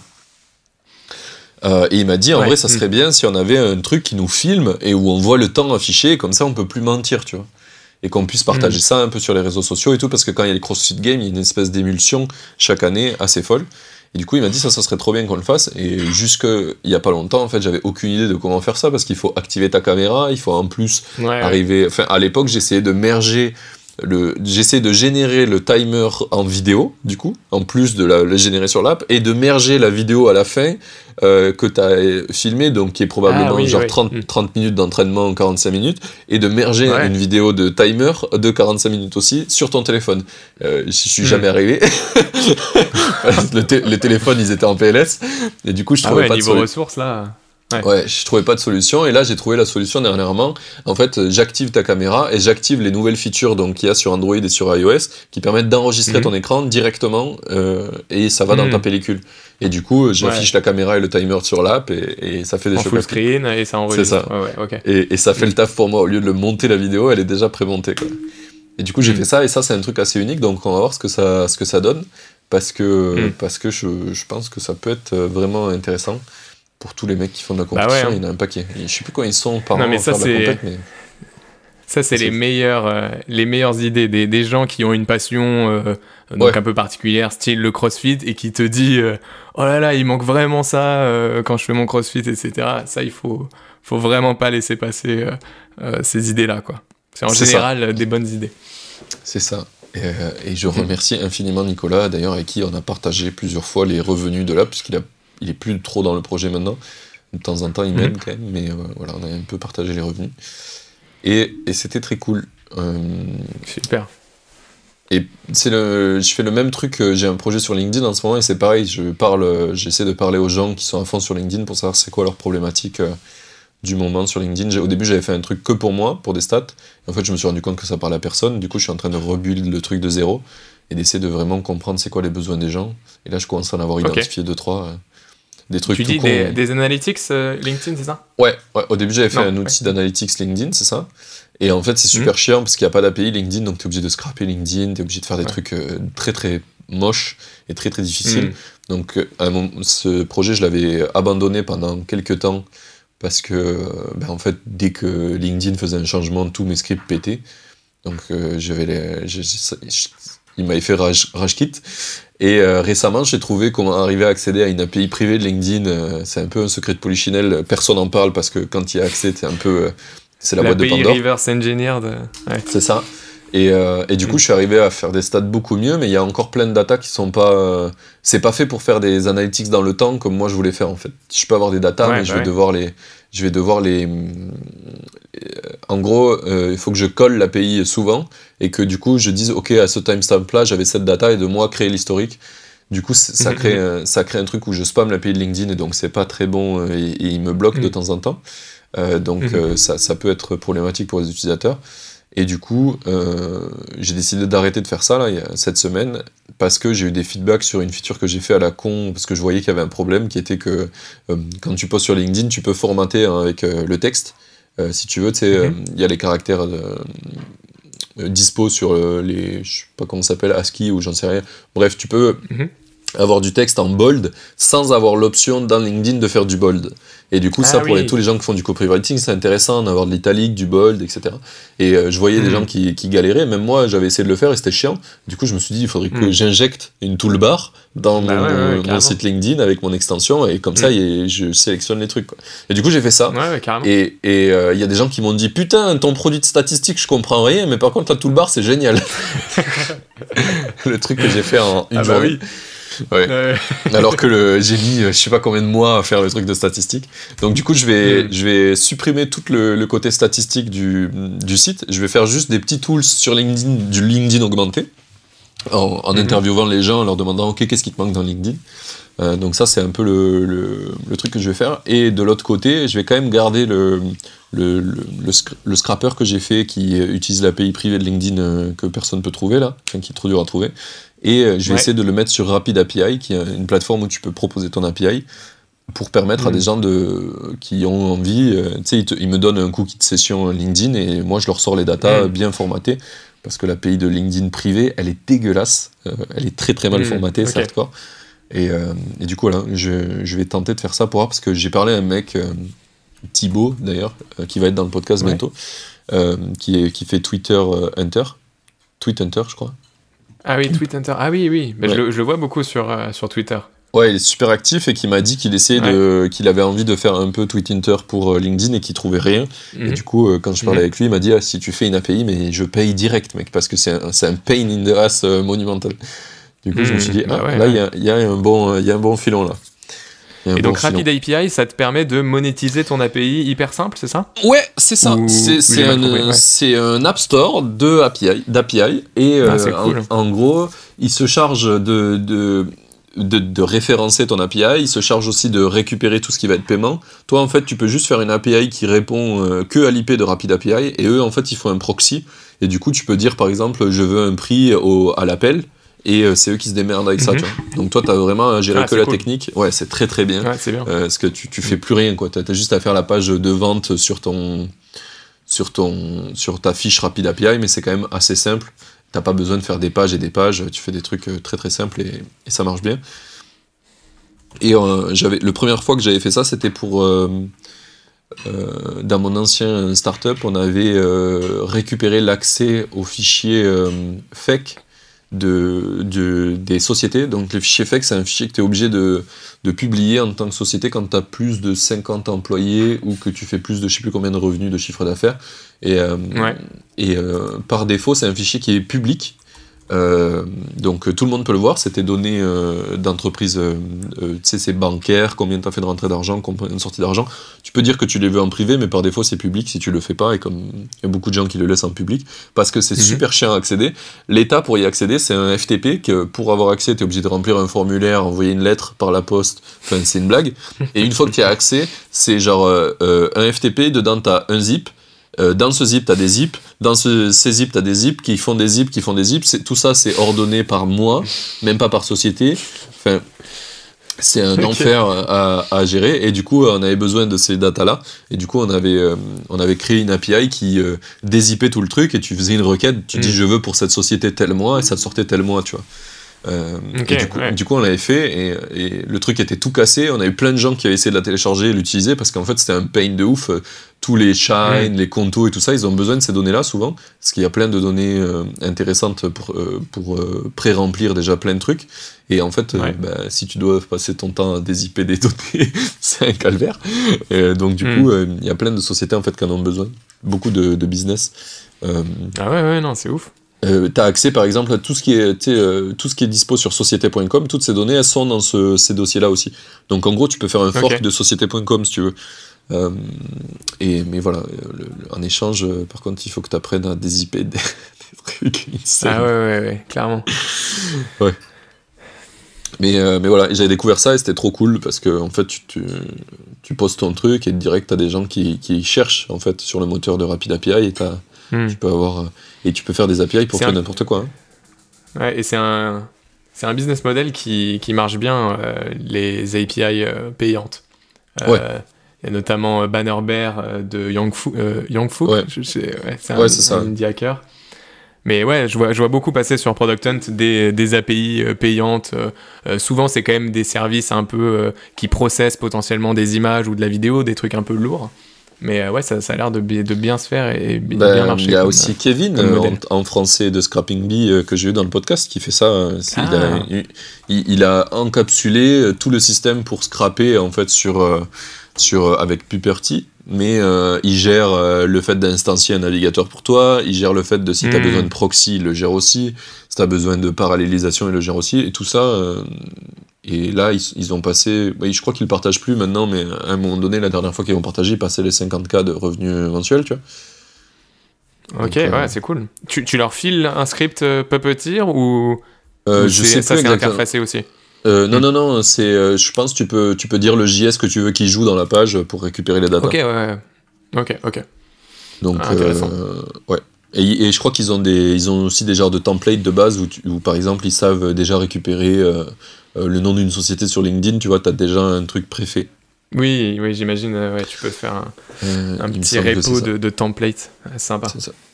C'est ça. Et, euh, et je crois que je me dirige de plus en plus vers ça parce que j'aime bien parler aux tech. En fait, je me rends compte que faire des outils pour les techs, c'est cool aussi. Tu vois, j'ai fait quelques Ouais. trucs open source là, dernièrement et euh, j'ai des Mhm. potentielles opportunités vers ça. Donc moi, je vais, je vais tester, euh, tester ce genre de format-là pour voir. Ouais, bah trop bien. hein. Fonce, clairement. Quand, quand t'es technique, tu sais, des fois, t'as un peu la flemme de parler à des gens qui sont pas techniques et de devoir leur dire alors oui, il va falloir Alors, ouvrir l'ordinateur. Ouais. Ouais, ouais. ouais, c'est vrai Donc- que ouais, c'est- toujours une barrière. Donc voilà, euh, donc euh, attends, on a parlé de, on a parlé de Typebot, ça y est, j'ai le nom. Et, Yes. Mais on n'a pas, euh, on n'a pas du tout abordé le, le- donc on a parlé de comment tu l'as inventé, comment tu l'as lancé. T'as mis combien de temps à le Yes. lancer et t'as fait combien de, tu l'as mis en payé en direct au début? Euh, payant direct, ouais, ouais. Le, donc le MVP en, en, deux mois à peu près. Donc je l'ai lancé en mai 2000, euh, bah, 2020. Euh, non, pardon. J'ai commencé à travailler dessus en mai 2020. Il a été lancé fin juin, début juillet. donc lancement sur LinkedIn notamment. On s'est un peu focus sur le marché français. Euh, et voilà, donc à l'époque c'était un MVP vraiment très basique. Il n'y avait pas, il y avait pas tout ce qui, a, tout ce qui est, euh, tu sais, les conditions, euh, les, les, les, les, branchements en fait. Donc si la personne répond ça, alors tu ah oui, c'était très linéaire, etc. C'était très linéaire, exactement. Et mais on a voulu faire le truc le plus simple au début. On le lance et on travaille avec bah, les, les premiers, les premiers utilisateurs. Alors on a eu rapidement un premier, un premier client euh, qui en fait était à l'époque un, étudiant, euh, tu sais, qui font bah, souvent t'as as hum, une étude de marche, non, tu sais, as un formulaire à envoyer pour ton projet de fin d'année ah, euh, pour potentiellement récupérer des données. Et donc lui, il s'est dit, attends, je vais pas faire un Typeform ou un Google Form comme les autres. bah, il a vu Typebot, il s'est dit, go. Et c'était un truc sur le gaming, il me semble, notamment plus sur League of Legends. Et il a fait un typebot très long avec beaucoup de questions, etc. il l'a envoyé sur un groupe euh, euh, de, bah, de gamers. Et ça avait bien marché. Genre, il a eu, euh, il a eu plus, de, plus de 800 résultats, il me semble. Et, ah donc, bah, naturellement, il est, il est, du coup tombé amoureux du produit. Il avait beaucoup de bons retours des utilisateurs finaux qui disaient Oh, c'est trop cool comme, comme forme de formulaire, tu vois. Euh, et, donc, c'est notre premier client, et il est, il est toujours là d'ailleurs. Énorme. Donc, euh, merci, big up. Ouais, ouais. non, c'est ouf. Et, euh, et après, bah. Ouais. Et donc. Donc après, il y a eu quand même un, gros, un gros blanc. donc il y avait des utilisateurs gratuits. Donc on a quand même ce modèle qui est un freemium très généreux, tu vois, où l'idée c'est de, de, de, dire, ok, bah vous avez un nombre de, de, soumissions euh, de formulaires illimité, tu vois, un peu tout illimité, sauf que vous aurez le badge euh, made with typebot, tu sais, le petit badge en dessous ah oui. de, chaque formulaire. Et ça, ça, en fait, ça redirige du trafic naturellement sur, sur l'app. Donc, c'est quand même, ça, ça reste un bon plan pour moi là-dessus. mais voilà, donc pendant longtemps, des utilisateurs non payants et entre-temps, j'ai un peu mis en stand-by, j'ai bossé sur d'autres projets. Et en fait, cette année, il y a eu un événement euh, assez, assez net. Donc euh, vers, euh, vers mai, en fait, je reçois un mail de quelqu'un qui bosse chez SAS Mantra. SAS Mantra, c'est une marketplace de, de deal, de deal à vie. Je sais pas comment dire en ah, français. J'essaie de comme faire le plus possible. Exactement, une alternative de AppSumo. Donc c'est LTD en anglais, c'est Lifetime Deal. Euh, l'idée, c'est en fait de proposer des accès à vie à des SaaS qui, en général, proposent euh, des abonnements euh, mensuels et, annuels. Et en fait, bah, je reçois ce mail et j'en étais à un stade où j'étais en mode bon bah franchement j'ai plus grand chose à perdre. let's go, on, met, on met sur, sur la marketplace. Et donc j'ai presque eu euh, rien à faire. Euh, j'ai juste eu besoin de me filmer, répondre à des questions juste pour faire, euh, pour qu'ils fassent eux une vidéo de, une vidéo de présentation. Ils ont fait la page. on est parti sur un deal.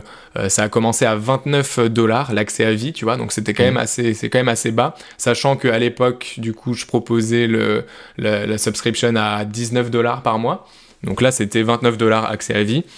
Et, et, donc on a lancé ça. Ouais, c'est pas cher du tout, mais mais ils m'ont dit, euh, franchement, c'est c'est ce qu'on fait en général, c'est ça qui va marcher, etc. Faut que ça soit un no-brainer pour euh, les, les, utilisateurs.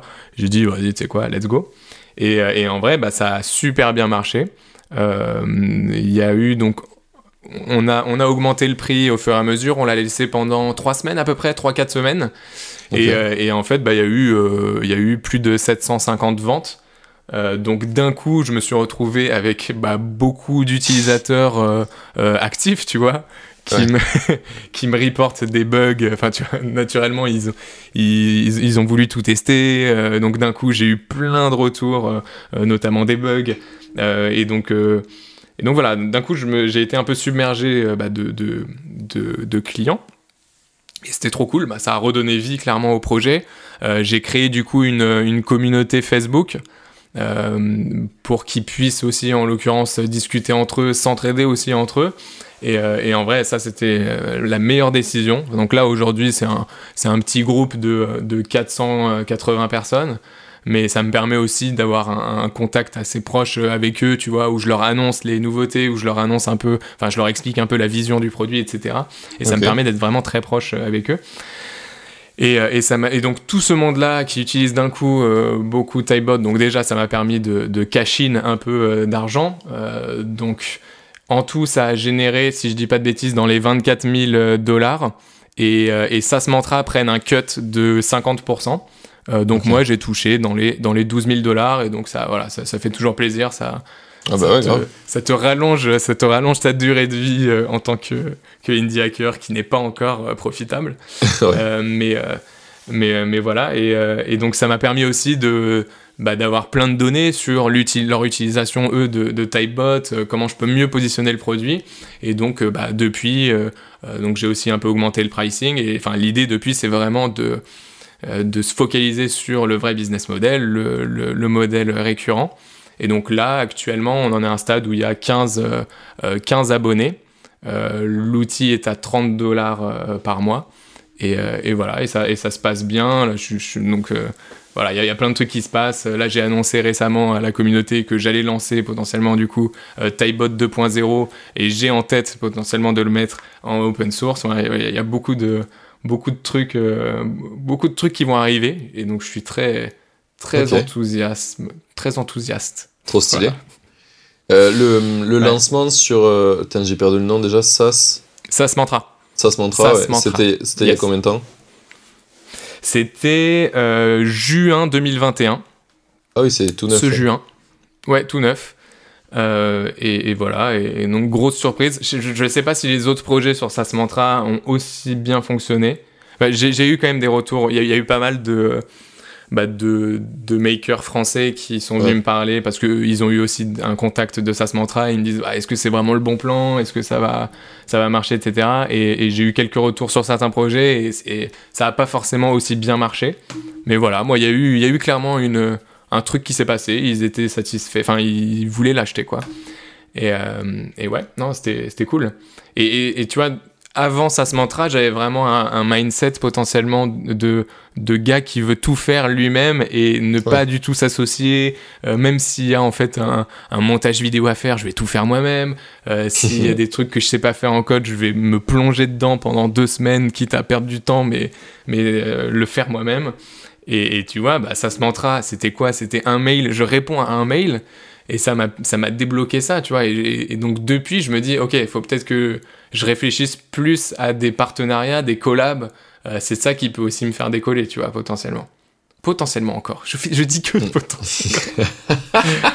non, mais je pense que c'est. je me suis rendu compte récemment que j'utilisais aussi vachement plus de, de mots qui sont dans le champ lexical de potentiel parce que tu essayes de prendre plus en compte aussi des possibilités et t'arrêtes de croire que t'as qu'une seule vérité. En tout cas, moi, dans mon évolution mm. de pensée, je trouve euh, que j'utilise beaucoup plus ce genre de mots-là pour essayer de, de. aussi, de, quand je communique ce que je dis, que, pour pas laisser croire qu'il y a que ça qui marche à tout le monde, tu vois, ou que c'est la seule vérité. Donc, euh, donc non, moi ça me. Et tu te laisses des options, quoi, clairement. Ça me choque pas euh, tant que ça, ce que tu le dises. Je pense que je dois le dire aussi beaucoup. euh, et ok, c'est super intéressant ton feedback sur ça, parce que j'avais eu Guillaume qui avait fait, euh, bah, du coup, de Lemlist, qui avait fait la même sur Absumo, où ils ont eu un truc hmm. aussi phénoménal qu'ils ont lancé de. Ils, ils, avaient, eux, ils avaient fait zéro vente au moment où ils font le Absumo, puisqu'ils avaient même pas le moyen de paiement sur le site. Ouais. Quand, quand ils ont été contactés par Absumo. Donc, euh, donc moi, moi, clairement, Lemlist, c'est. Enfin, moi, c'est un modèle depuis, depuis longtemps. Et ça m'a aussi un peu inspiré pour faire ce, ce Lifetime Deal. Mais oui, il me semble que il y avait encore plus de ventes, hein, beaucoup plus que 750 sur Absumo. Ouais. Alors Absumo, t'as quoi? T'as un cut, ils te prennent 75% au moins? So 70. Ouais, ouais, ouais, ok, ok, 70. Ouais. Donc euh, je crois qu'ils ont, mais... ils ont généré 100 et quelques cas de CA et finalement ils se retrouvent avec 20, 20, 20 cas, quoi, 26. Ouais, c'est ça. Hmm. Donc, mais euh, c'est franchement un, un c'est intéressant comme moyen d'avoir euh, des early adopters. C'est vraiment un truc à, considérer, euh, les lifetime deals. Il euh, y, a quand même toujours cette question de est-ce que les utilisateurs que tu vas avoir en lifetime deal reflètent les utilisateurs que tu targetes avec ton produit? Je pense que, ouais, en effet, parfois, ça peut ça c'est pas très bon parce que tu vas te retrouver avec des utilisateurs euh, euh, que tu, auxquels tu voulais pas répondre en fait finalement. Oui.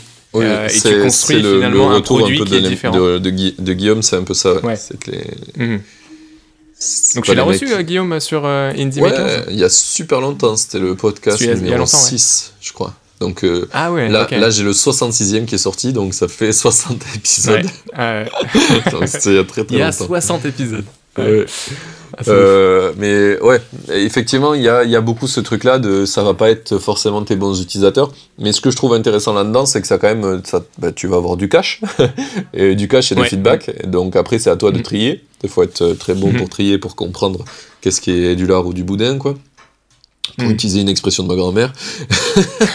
et, euh, et euh, je crois que je l'ai mal utilisé en plus. C'est du lard ou du cochon, c'est comme ça. Mais bref.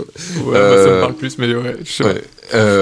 globalement, ouais, c'est un truc où il n'y a pas que du bien. De toute façon, en même temps, on, on te balance un parachute de cash d'un coup one shot, forcément. c'est comme la levée de fonds, quoi. C'est cool de lever des fonds, mais en même temps, du coup, ça va pas t'amener que des bons, des bons problèmes. Mm toujours le problème dans la vie, quoi. Il y a toujours des contreparties. Mais, ouais. Euh, mais ouais, je pense que c'est un truc intéressant et j'y réfléchis potentiellement pour Captime. Après, je sais pas trop s'ils font je crois qu'ils font pas trop des apps euh, très consumer. Euh, enfin, ils mettent pas trop des deals consumer. Je sais que AppSumo, c'est très orienté des gens qui font du marketing aux US. Enfin, c'est ça la communauté, mhm. quoi. Donc, Ouais, c'est vrai, bonne question. Je sais pas à quel point ça marcherait. Déjà, est-ce qu'ils acceptent des, des apps B2C euh, bonne question. Mais il y, a, aussi après la question de... Euh, donc il faut se rendre compte que tu as des utilisateurs, tu leur proposes un accès à vie à un outil et, en gros ils peuvent potentiellement te coûter cher sur le long terme si jamais ils, ah se mettent à utiliser très fort ton outil et que ton outil c'est un truc qui, qui processe de la vidéo, qui stocke de la donnée ou qui fait ce genre de truc, euh, c'est quand même des choses à prendre en compte en effet. Est-ce que est-ce que ta stack technique, elle est hyper light et ça va jamais, même s'il y a beaucoup d'utilisation, ça va jamais atteindre des, des, prix exorbitants C'est des trucs à, s'assurer. Euh. Après, après, je sais euh, de mémoire, parce que Guillaume en avait parlé et, qu'il avait vu cette problématique dans les communautés pour Absumo, que au fur et à mesure, en fait, euh, ce que font les gens souvent, c'est qu'ils rajoutent des features, il faut améliorer le produit, et les lifetime deals, ils n'ont pas accès, en fait. Il est, il est, il est, il est keblo dans le passé, et du coup, au fur et à mesure, les gens essaient d'upgrade ou tu peux leur limiter en fait euh, les features ou l'accès ou même euh, tu leur euh, ouais tu peux upsell tu peux leur upsell des, des features ouais, pour l'instant j'ai pas fait ça mais mais à, voir oui là t'es encore es encore tôt mais quand tu auras des gens ça fait deux ans qu'ils sont sur un lifetime deal peut-être que tu, tu réfléchiras bon les gars là. Il va falloir lifetime c'est bien mais pas trop non plus quoi. Ouais c'est ça. Faut pas forcer non plus mais euh, quand on avait regardé pour NAS, le projet où j'étais CTO là, et euh, nous on avait mm. un vrai problème de, euh, on te donne accès à une machine, une machine, tu vois, ouais, parce que c'est pour faire des outils, c'est un outil de data scientist. Et du coup, en fait, on avait regardé avec eux et on pouvait offrir en fait lifetime deal, mais un maximum de crédits d'utilisation par mois. Euh, puisqu'on a créé un système de crédit pour, pour limiter justement le fait qu'il consomme trop de CPU et que le mec il est en train de miner du Bitcoin euh, grâce à son super. Euh, parce qu'on en a eu sur NAS, les premiers mecs qui sont inscrits, c'est des mecs qui ont essayé de miner du Bitcoin, tu vois. Ils sont là, oh, du CPU gratuit. ouais. Mais, euh, mais voilà. En tout cas, c'est un truc intéressant et que je conseille. Euh, ça peut. Si tu vois, ton projet, tu sais pas s'il va marcher ou quoi, t'es pas encore très sûr, tu fais ce genre de deal, t'as des gens qui achètent, bon, bah, déjà, t'as un peu plus d'idées. Ça veut dire que même si t'as pas forcément les bons utilisateurs, tu te dis quand même, c'est que mon truc est utile. Euh, sinon, il y aurait personne qui achetait, parce qu'il y en a plein qui font des deals Absumo. Euh, soit déjà, Absumo, il te refuse quand ton produit, ça, il a l'air pourri, ou il a pas l'air d'être euh, utilisable par des gens, ou soit, des fois, tu fais un truc et il se passe rien, quoi. Moi, moi je, sais plus si on l'a fait pour l'outil de data scientist, mais si on l'a fait, on a fait zéro, quoi. On n'a rien fait en vente, parce que la data science, ça avait aucun, rien à voir avec le, ouais, la cible d'Absumo. Absumo, tu as, quand même deux choses différentes. Tu as la, la marketplace qui est ouverte, elle, et t'as Absumo Featured Deals, quoi, où Absumo va vraiment euh, euh, faire de, du marketing avec toi et le mettre très en avant. Ouais. Et, euh, et, ouais, ouais, bah ça, clairement, il faut, il faut que Absumo te sélectionne et ça c'est pas c'est pas dit et mais c'est pour ça que pourquoi pas du coup bah, il y a des alternatives comme ça ce mantra qui sont beaucoup plus petits certes mais qui ont quand même pas mal d'audience et, et, donc ça peut créer des, des bonnes synergies tu vois. Plus simple d'accès et t'as quand même accès à une audience intéressante je suis en train de me dire que si, tu crois que ça marcherait, euh, genre de, de Absumo ou ça se montra pour Maker? C'est une niche encore plus. Ouais, non. ouais, ouais, ouais. Ah, bah, clairement, ça plairait en tout cas. Mm. Après, il faut voir euh, plus comment rendre ça. Euh, en tout cas, sur le papier, c'est bien, tu vois, mais ouais. Non, clairement. Grave, grave. Let's check, je vais poster ça sur Twitter. Allez. Je sais pas si je le ferai, mais au moins l'idée sera sur internet et que si quelqu'un veut le faire, ça sera fait, ça sera bien pour tout le monde. Ouais, très bien. ah, je crois qu'il y a un truc, euh, il y a un truc français qui fait un peu des deals, mais c'est pas forcément pour Maker, mais il fait des ah, deals. Ah oui, je vois.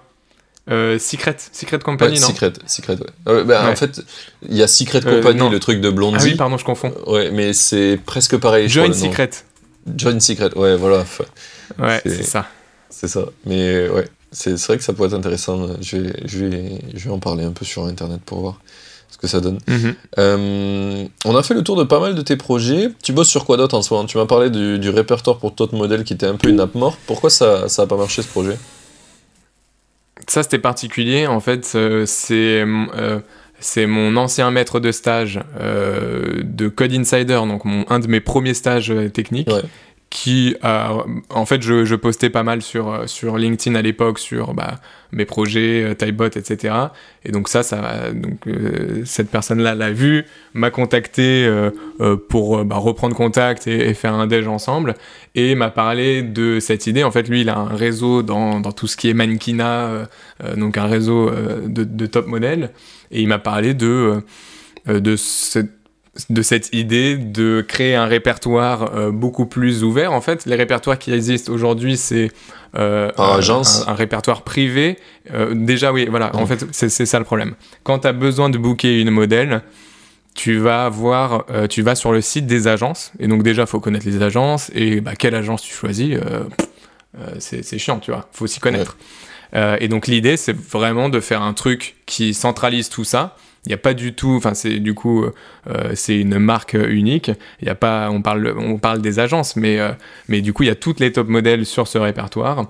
Et donc euh, tu as un système de filtre en fait où tu vas dire ok bah j'ai besoin d'une modèle avec des cheveux bruns, euh, des yeux, euh, des yeux marrons, entre cette taille et cette taille. Et donc, tu as des filtres vraiment très précis. ça, ça, c'est le truc qui peut mal tourner, mal, mal dit, ça peut vite mal tourner, tu sais. Mais je, ouais, ouais, je, je, fais attention, je fais attention. non, mais euh, l'idée, c'est d'avoir des filtres assez précis parce que c'est les critères qu'ont les, euh, les, bah, les, gens qui vont faire une campagne de, de, pub ou un shooting photo, des trucs comme ça. Ils ont des critères euh, très spécifiques au niveau physique. Et donc là, c'est leur proposer ces filtres-là et tu leur sors une liste, peu importe de, de quelles agences, une liste de mannequins.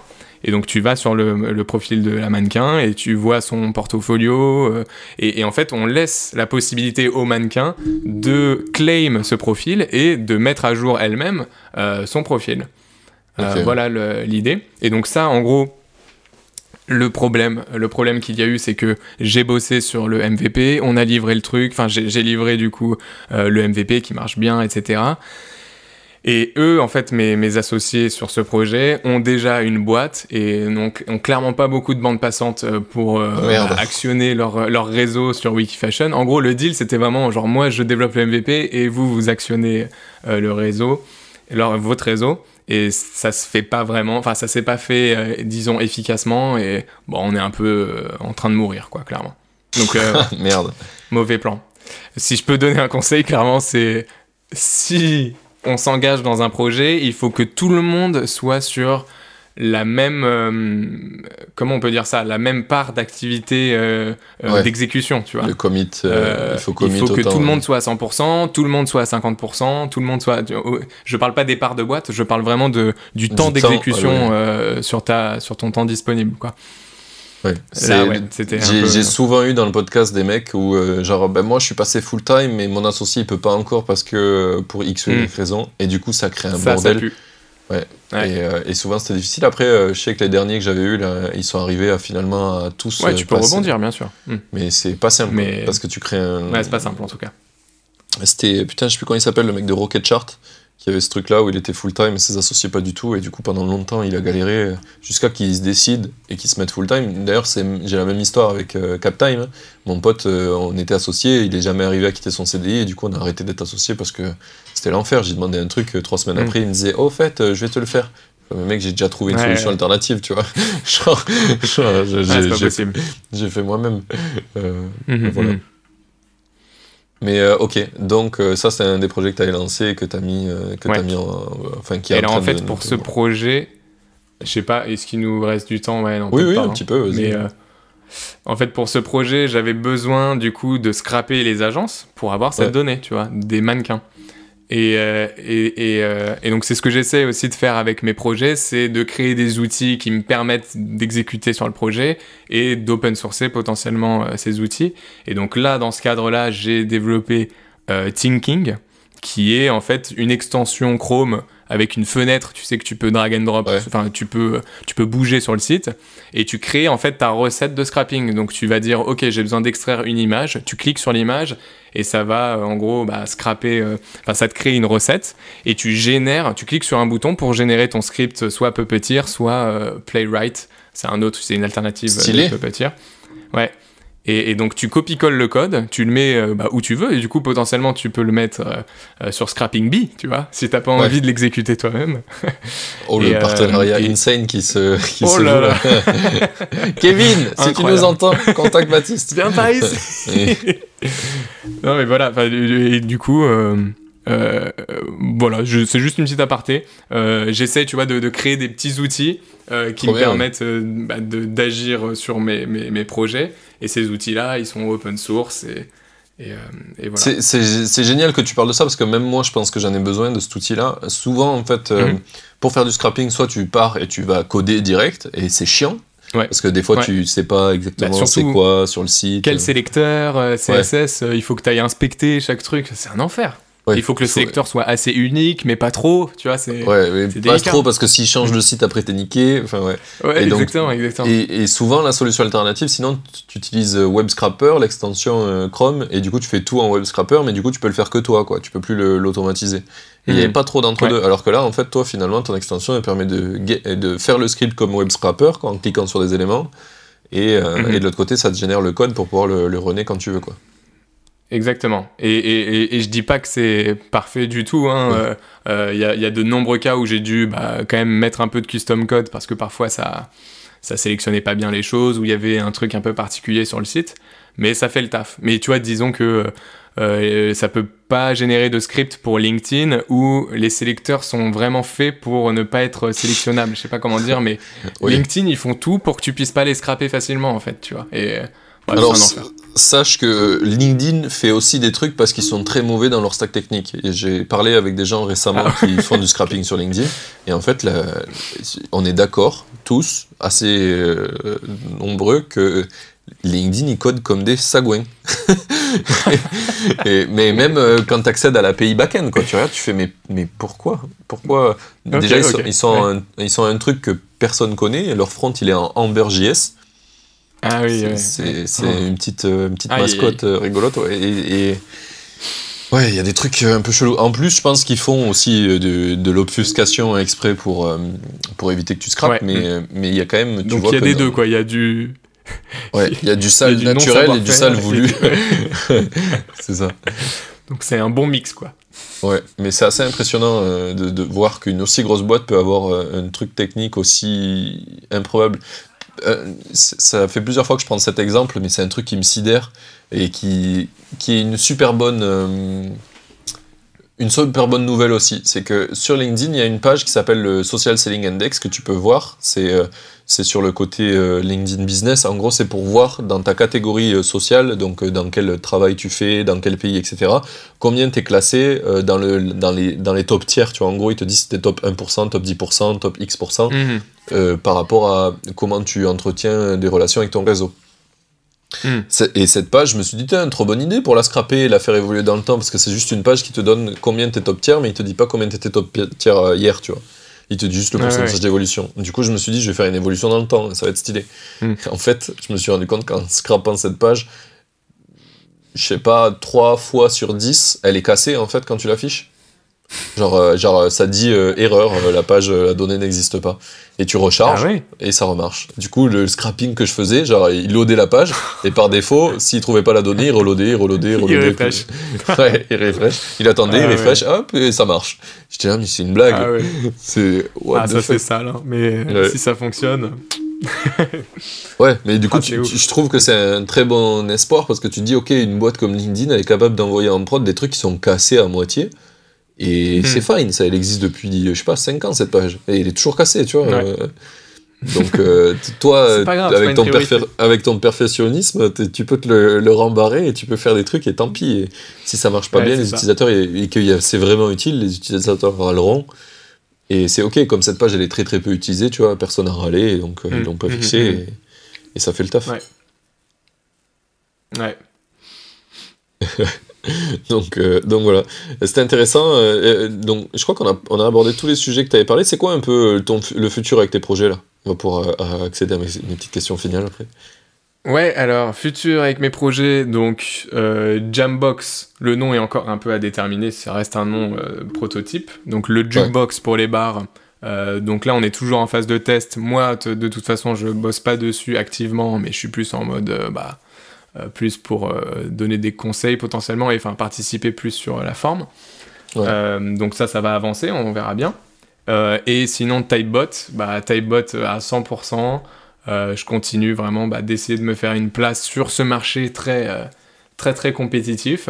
Et pourquoi pas se faire une place du coup euh, comme étant bah, le, le chatbot builder euh, open source et, euh, et hyper, euh, hyper fourni en feature. euh. Bref, voilà, c'est des pistes, euh, des pistes à éclairer et, euh, et je fonce euh, là-dessus euh, et on verra bien. Ok, trop cool, trop Mm. cool. Je pense que je pense que t'as as moyen de faire des trucs stylés. Et, Mhm. euh, et enfin, Typebot, je trouve c'est vachement intéressant. Je pense qu'à un moment donné, tu vas venir à ce que font beaucoup de gens, c'est qu'on va, il va, tu vas réduire le plan euh, gratuit à beaucoup moins de choses petit à petit. Ça va naturellement te Mm. faire swi- switcher des gens. Je, je l'ai vu chez plein de ça, c'est en fait au début ils se disent, t'as un peu trop la vision bisounours, genre euh, c'est trop cool, on va Mm. offrir tout à plein de gens. Puis au bout d'un moment, tu te rends Mm. compte qu'en fait tu réduis petit à petit et les gens sont ok, ils comprennent que euh, t'apportes énormément de valeur et que bah, ils doivent te le rendre d'une certaine manière. Ouais, ouais. Clairement, je me vois euh, faire ça euh, potentiellement euh, dans le, dans, dans le futur. Ouais. Donc, Ouais. donc assez cool. De, il me tarde de voir comment ça va évoluer. Je, je suis en train de. Ben oui, hein. pareil. de là, dans le podcast, je vais avoir bientôt quelqu'un que j'ai eu dans le podcast il y a super longtemps pour faire une V2 de Mhm. qu'est-ce qui s'est passé depuis. Ah, je, suis en, ouais. je suis en train d'imaginer ça. de plus en plus parce que en fait, je vois que Mm. il il y a tellement d'apprentissage entre un an de différence d'entrepreneuriat que tu peux reprendre la personne et, et reparler pendant une Ouais. heure et demie encore et d'avoir des, des c'est sûr et certain. Mm. Et les gens aiment bien voir euh, l'évolution potentiellement s'ils ont euh, Ouais. euh, écouté l'épisode d'avant, ouais, clairement. Bonne idée. Euh, et voilà, du coup, je pense qu'on va passer, on va pouvoir passer à mes petites questions de fin d'épisode, parce que ça fait quand Allez. même euh, 1h40 qu'on discute. Ah, J'espère que vous êtes restés jusque-là, euh, parce que c'était vraiment intéressant. Moi, j'ai kiffé en tout cas cette conversation. Euh, Ouais, du coup, sur mes questions finales, il y en a une que j'aime bien poser, c'est qu'est-ce que tu aurais aimé qu'on te dise avant que tu te lances dans tes projets? Euh, euh, bah, J'en ai euh, peut-être du coup un peu parlé, mais c'est euh, donc d'un point de vue entrepreneurial, c'est collabore plus, euh, Ouais. ouvre-toi plus à des, à des partenariats, tu vois, parce que ça peut te, ça peut te booster. Euh, ça peut te débloquer des portes, ça peut t'aider, ça peut alléger, tu vois. Euh, si Ouais. aussi t'as, pot- si t'as, si t'as des fonds, tu vois, pourquoi pas déléguer le plus possible. Ça te permet d'aller plus vite ou de te focus sur d'autres choses, des choses plus importantes, tu vois. Ouais, j'ai un peu changé de, de mindset là-dessus, donc quand même assez récemment. Mais voilà, ouais, j'aurais bien aimé qu'on me dise ça. Je sais que c'est un truc que j'ai eu aussi récemment, parce qu'en fait, au début, euh, donc j'ai fait des boîtes où j'étais associé. Après, je me suis dit, ok, nique sa mère, je vais tout faire tout seul. Et en fait, je me suis Ouais. dit, mais tout faire tout seul, ça, en fait, pas avoir d'associé, ça veut pas dire tout faire tout seul. C'est pas la même chose. Pas du tout la même Mm. chose. Et tu vois, pour le podcast, par exemple, j'ai un monteur, j'ai un mec qui fait les, les covers YouTube euh, et euh, qui fait le résumé, et ça me sauve la life de ouf. Et pourtant, c'est mon projet à moi, tu vois. Et en fait, je me suis Mhm. rendu compte que dans mes projets tech, je le faisais pas du tout. Et euh, du coup, là, depuis récemment, tu as l'application CrossFit euh, Timer, là, CapTime. Euh, J'arrive même pas à trouver le nom de mes propres apps, je suis trop fort. et, et, du coup, j'ai tout, tout, passe par l'App Store. Finalement, les gens me trouvent sur l'App Store. Et du coup, j'avais fait la description un peu moi à la main, en galérant. Enfin, tu vois, je suis pas très fort en SEO et encore moins en ASO, parce que c'est une discipline spéciale pour les App Store. Mm. Et du coup, ben, en fait, je suis allé sur Fiverr, là, j'ai payé quelqu'un, ça m'a coûté 230 euros, j'ai pris le full option pour qu'il me fasse toute ta recherche SEO, ASO euh, pour l'app. Et du coup, là, je viens de recevoir le truc et c'est trop bien. En fait, je me suis rendu compte que j'aurais jamais ah fait un taf comme ça moi-même. Et que 230 balles, ça, c'est que dalle, tu vois. C'est un mois de, mm. que j'ai eu euh, d'application de revenus. Et ça va grave mm. l'aider, l'application. Du coup, j'ai fait pareil pour les, pour les screenshots, là, ça va être livré bientôt. Et euh, pour un article de blog, je vais essayer de lancer un site qui parle de l'app, et qui parle de, tu sais, pour faire un peu de SEO. Du coup, j'ai essayé aussi de, mm. de, tenter un article de blog pour voir. Ah ouais, Parce que, donc des bah, gars qui vont écrire des articles entiers. Tu leur donnes un sujet et ils s'en occupent. Ben, en gros, euh, l'application, euh, c'est un timer de CrossFit où il y a différents modes, Tabata, euh, AMRAP, etc. Et en fait, tu peux faire des articles qui disent c'est quoi un Tabata, tu vois. Et à la fin, tu te dis, ben, si tu veux hmm. tester un Tabata, t'as l'app CapTime. ouais, trop bien. Ouais. Et du coup, je vais essayer de faire ça. Mais en, effet, pour, pour tout ce qui est aussi assets, bah, comme tu dis, les screenshots, tous les assets un peu design, c'est vrai que sur Fiverr, tu peux trouver des, des deals incroyables. C'est exactement ce que j'allais parler. Et ce genre d'asset, ça va faire la différence. Ça, ça fait la différence mm. euh, au final. S'il y a des compétiteurs, mais que tu as des, des, trucs hyper sexy qui donnent plus envie, ça peut faire la diff, tu vois. Donc, ouais, euh, ouais faut pas hésiter à, à, déléguer ça. Ce qui est ouf, c'est que hum, tu te rends pas compte à quel point l'argent, il vaut pas la même valeur dans le monde. Tu vois, quand tu es en France, tu vas dire, tu, vas dire euh, je vais prendre un freelance et pour faire un article de blog, ça va me coûter 500 balles. Euh, sur Fiverr, ça me coûte 30 balles. Et c'est un mec qui est au Pakistan et qui, lui, 30 balles, il est refait avec 30 balles. Tu vois, c'est pas, je, sais pas de l'esclavagisme. Pour lui, il va passer. Euh, c'est une bonne mission, mhm. tu vois, par rapport à son tarif. Mhm. Et moi, ça m'arrange de ouf. Et mhm. pareil pour le, le mec de, de, de l'ASO, je sais plus d'où il est du Bangladesh, tu vois, un truc comme ça. Et c'est pareil, 230 balles, c'est une fortune pour lui. Et donc, euh, il est très très bien payé pour lui, et pour moi, c'est pas cher, et tout le monde est content, tu vois. Et ça, euh, au début, tu te rends pas compte. Et c'est un des trucs qui me fait chier d'ailleurs d'avoir fait des projets en français comme le podcast. Le podcast, je peux pas déléguer à autre chose que du français. Parce que pour monter un audio ou une vidéo en français, bah ouais, si t'es avec un mec qui parle pas la langue, ça fait un peu euh, bizarre. Mmh, mmh, quand tu fais des projets en anglais, tu as accès à en plus de toute la connaissance et de tous les clients du monde, tu as aussi tous les services du monde. Tu vois, il euh, y a aussi euh, un, des, trucs que j'aimerais faire, c'est avoir les sous-titres sur mon podcast en plusieurs langues, tu vois. Et ben si je faisais le podcast en anglais, j'ai un truc, un outil qui s'appelle Descript qui fait des sous-titres qui sont parfaits. Tu mets ta vidéo, hmm. tu mets ta vidéo, tu, tu ressors des sous-titres parfaits et ça coûte genre 40 euros par mois. Et en français, j'ai essayé 10 000 outils, c'est toujours pourri. Il y a, j'ai eu des mecs dans le, dans le podcast qui ont fait des outils qui sont pas trop mal, qui sont beaucoup mieux que ce que j'avais testé jusque-là, mais c'est quand même pas au niveau de Descript qui, qui est fou l'outil, tu vois, parce que. Ouais, Descript, j'ai essayé aussi, c'est. Quelle expérience, c'est incroyable. C'est vraiment, t'as un, un, fichier Google Doc ouais. et tu édites ta vidéo avec, euh, bah, en, juste en supprimant des mots, quoi. C'est ouf. J'adore la proposition. Et j'ai direct, j'ai directement pensé à, bah attends, il, il, nous faut ça en français, tu vois.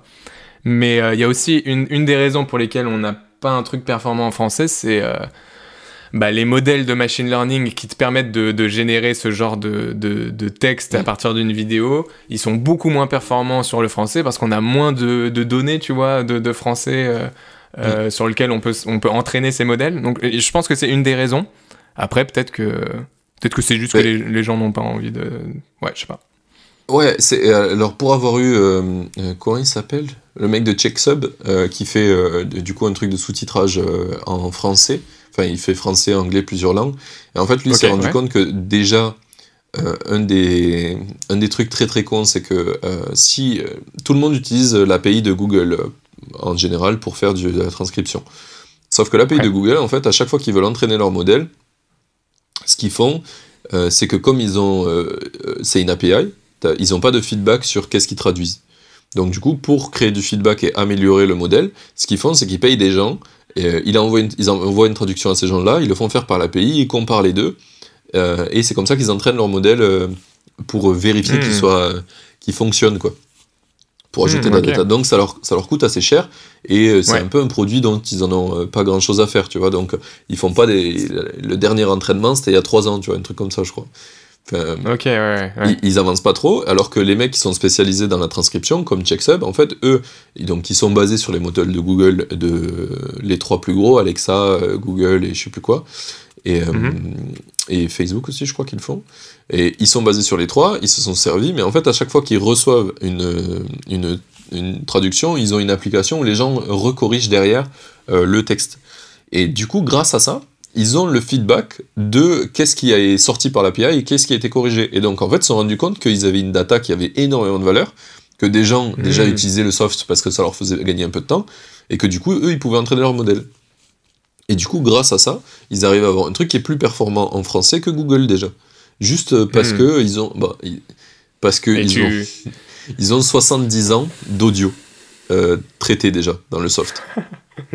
Donc du coup, forcément, ils ont beaucoup de data, tu vois. Mais euh, j'étais Mm. choqué de me dire que les mecs, ils arrivent à faire mieux que Google, parce qu'en fait, Google, c'est pas leur business model, et du coup, ils font pas, ils font pas un effort Mm. gigantesque sur ça, alors que des petites boîtes comme CheckSub, qui est pas une boîte euh, gigantesque, ils arrivent à avoir euh, de la donnée beaucoup plus pertinente. Et Ouais, c'est fou. du coup, c'est exactement ce que tu disais sur l'explication, c'est juste une histoire du modèle de données et l'entraînement. Euh, Et Mhm. du coup, ça vient, euh, ça vient, mais bizarrement, tu te dirais que c'est Google qui est, enfin les gros groupes qui ont la meilleure technologie, pas forcément. En ouais, tout cas, pour, ouais, pour les langues autres, que l'anglais, euh, pas forcément, parce qu'en anglais, euh, ils ont, il y a beaucoup plus de données euh, accessibles. Ouais, ouais, Euh, ouais, ouais. Et puis, et puis ils ont, ils ont déjà toutes les vidéos YouTube avec tous les sous-titres, donc ils peuvent, peuvent faire plein de trucs. Mais en français, il y en a beaucoup moins, et du coup, euh, du coup, c'est assez ouf. Ok, ouais, ouais, intéressant. Check ça. Mais c'est pas un marché facile. Sont très Ouais, très ouais, cool. ouais. euh, Florian, il s'appelle. Ça y est, j'ai retrouvé son prénom. Très très cool. Euh, des check subs. J'ai eu Nice. aussi euh, une autre personne de. Merde, comment il s'appelle? Il y a une autre boîte qui fait aussi du sous-titre comme ça. Un concurrent qui est aussi français. Qui était cool aussi, Hmm. mais j'ai Mais Alors préféré là, on est, Florian. on est loin. On est loin quand même de ce que fait Descript où c'est du montage Oui. vidéo par texte, clairement. Ah oui, oui, non, On ils en sont loin. pas. Eux, ils font juste des sous-titres check sub. Ouais, ouais, ouais. Euh, c'est vraiment ri- rien à voir dans le schmilblick. Mais, euh, Mm. mais ouais, Descript, c'est clairement un autre level. Mais euh, la traduction est moins bien en français. Je crois qu'elle est même inexistante, Mm, Descript en français. Oui, C'est Descript, il n'y a pas ça- français. Ah il n'y a pas. Il y a, juste pas. Ok, on va, on va revenir à, à mes Alright. questions. On, a- on a- on a Yes. bien dérivé, mais c'était cool. Euh, Est-ce que tu as une citation préférée? Euh, euh, eh ben, euh, citation. C'est pas obligé d'être une célèbre, ça peut être un truc que t'aimes bien répéter. ouais, ouais. Bah, c'est vrai que moi, j'ai pas trop de, de citations, mais j'ai plus des, des philosophies potentiellement. Je retiens pas de citations, tu vois. C'est plus des, des concepts. Euh, mais il y a Vas-y. un truc que je répète souvent et que j'avais dit dans un autre podcast, c'est ce que je me dis souvent d'ailleurs, c'est euh, bah, la notion de, de delay gratification, donc pain first, pleasure later. L'idée c'est de dire, Ah. si, si tu as moyen... En gros, je me suis rendu compte que tout ce qui te donne du plaisir instantané, mais va te donner en fait de, de la douleur un peu plus tard, tu vois. Et à l'inverse, les trucs qui te, qui te donnent de la douleur maintenant, potentiellement te donnent de la- du, du bienfait plus tard, comme par exemple euh, tout simplement un jogging, ou même le fait bah, juste d'entreprendre. L'idée c'est de euh, bah, de plus avoir de revenus, de, de manger des, des pâtes au beurre euh, toute la, toute la journée, Ouais. et, et d'espérer d'avoir euh, potentiellement un revenu et un- une meilleure qualité de vie plus tard, tu vois. Et donc vraiment ce concept de pain first, pleasure later me parle énormément. Euh, ça me parlait il y a un an, mais ça me parle toujours aujourd'hui.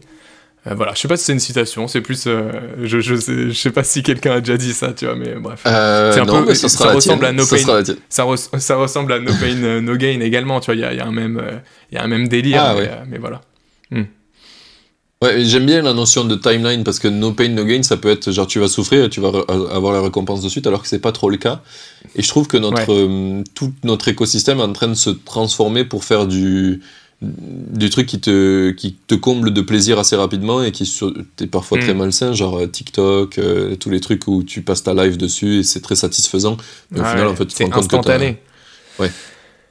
Et ouais, c'est à ouais, retardement. Après, t'es- Ouais, tu peux. euh, quand tu consommes trop de réseaux sociaux, etc., bah, tu te sens pas bien euh, dans ta peau, euh, tu vois. Enfin, il Oui, Clairement. Il y y y a tout, un, tout un sujet là-dessus, quoi.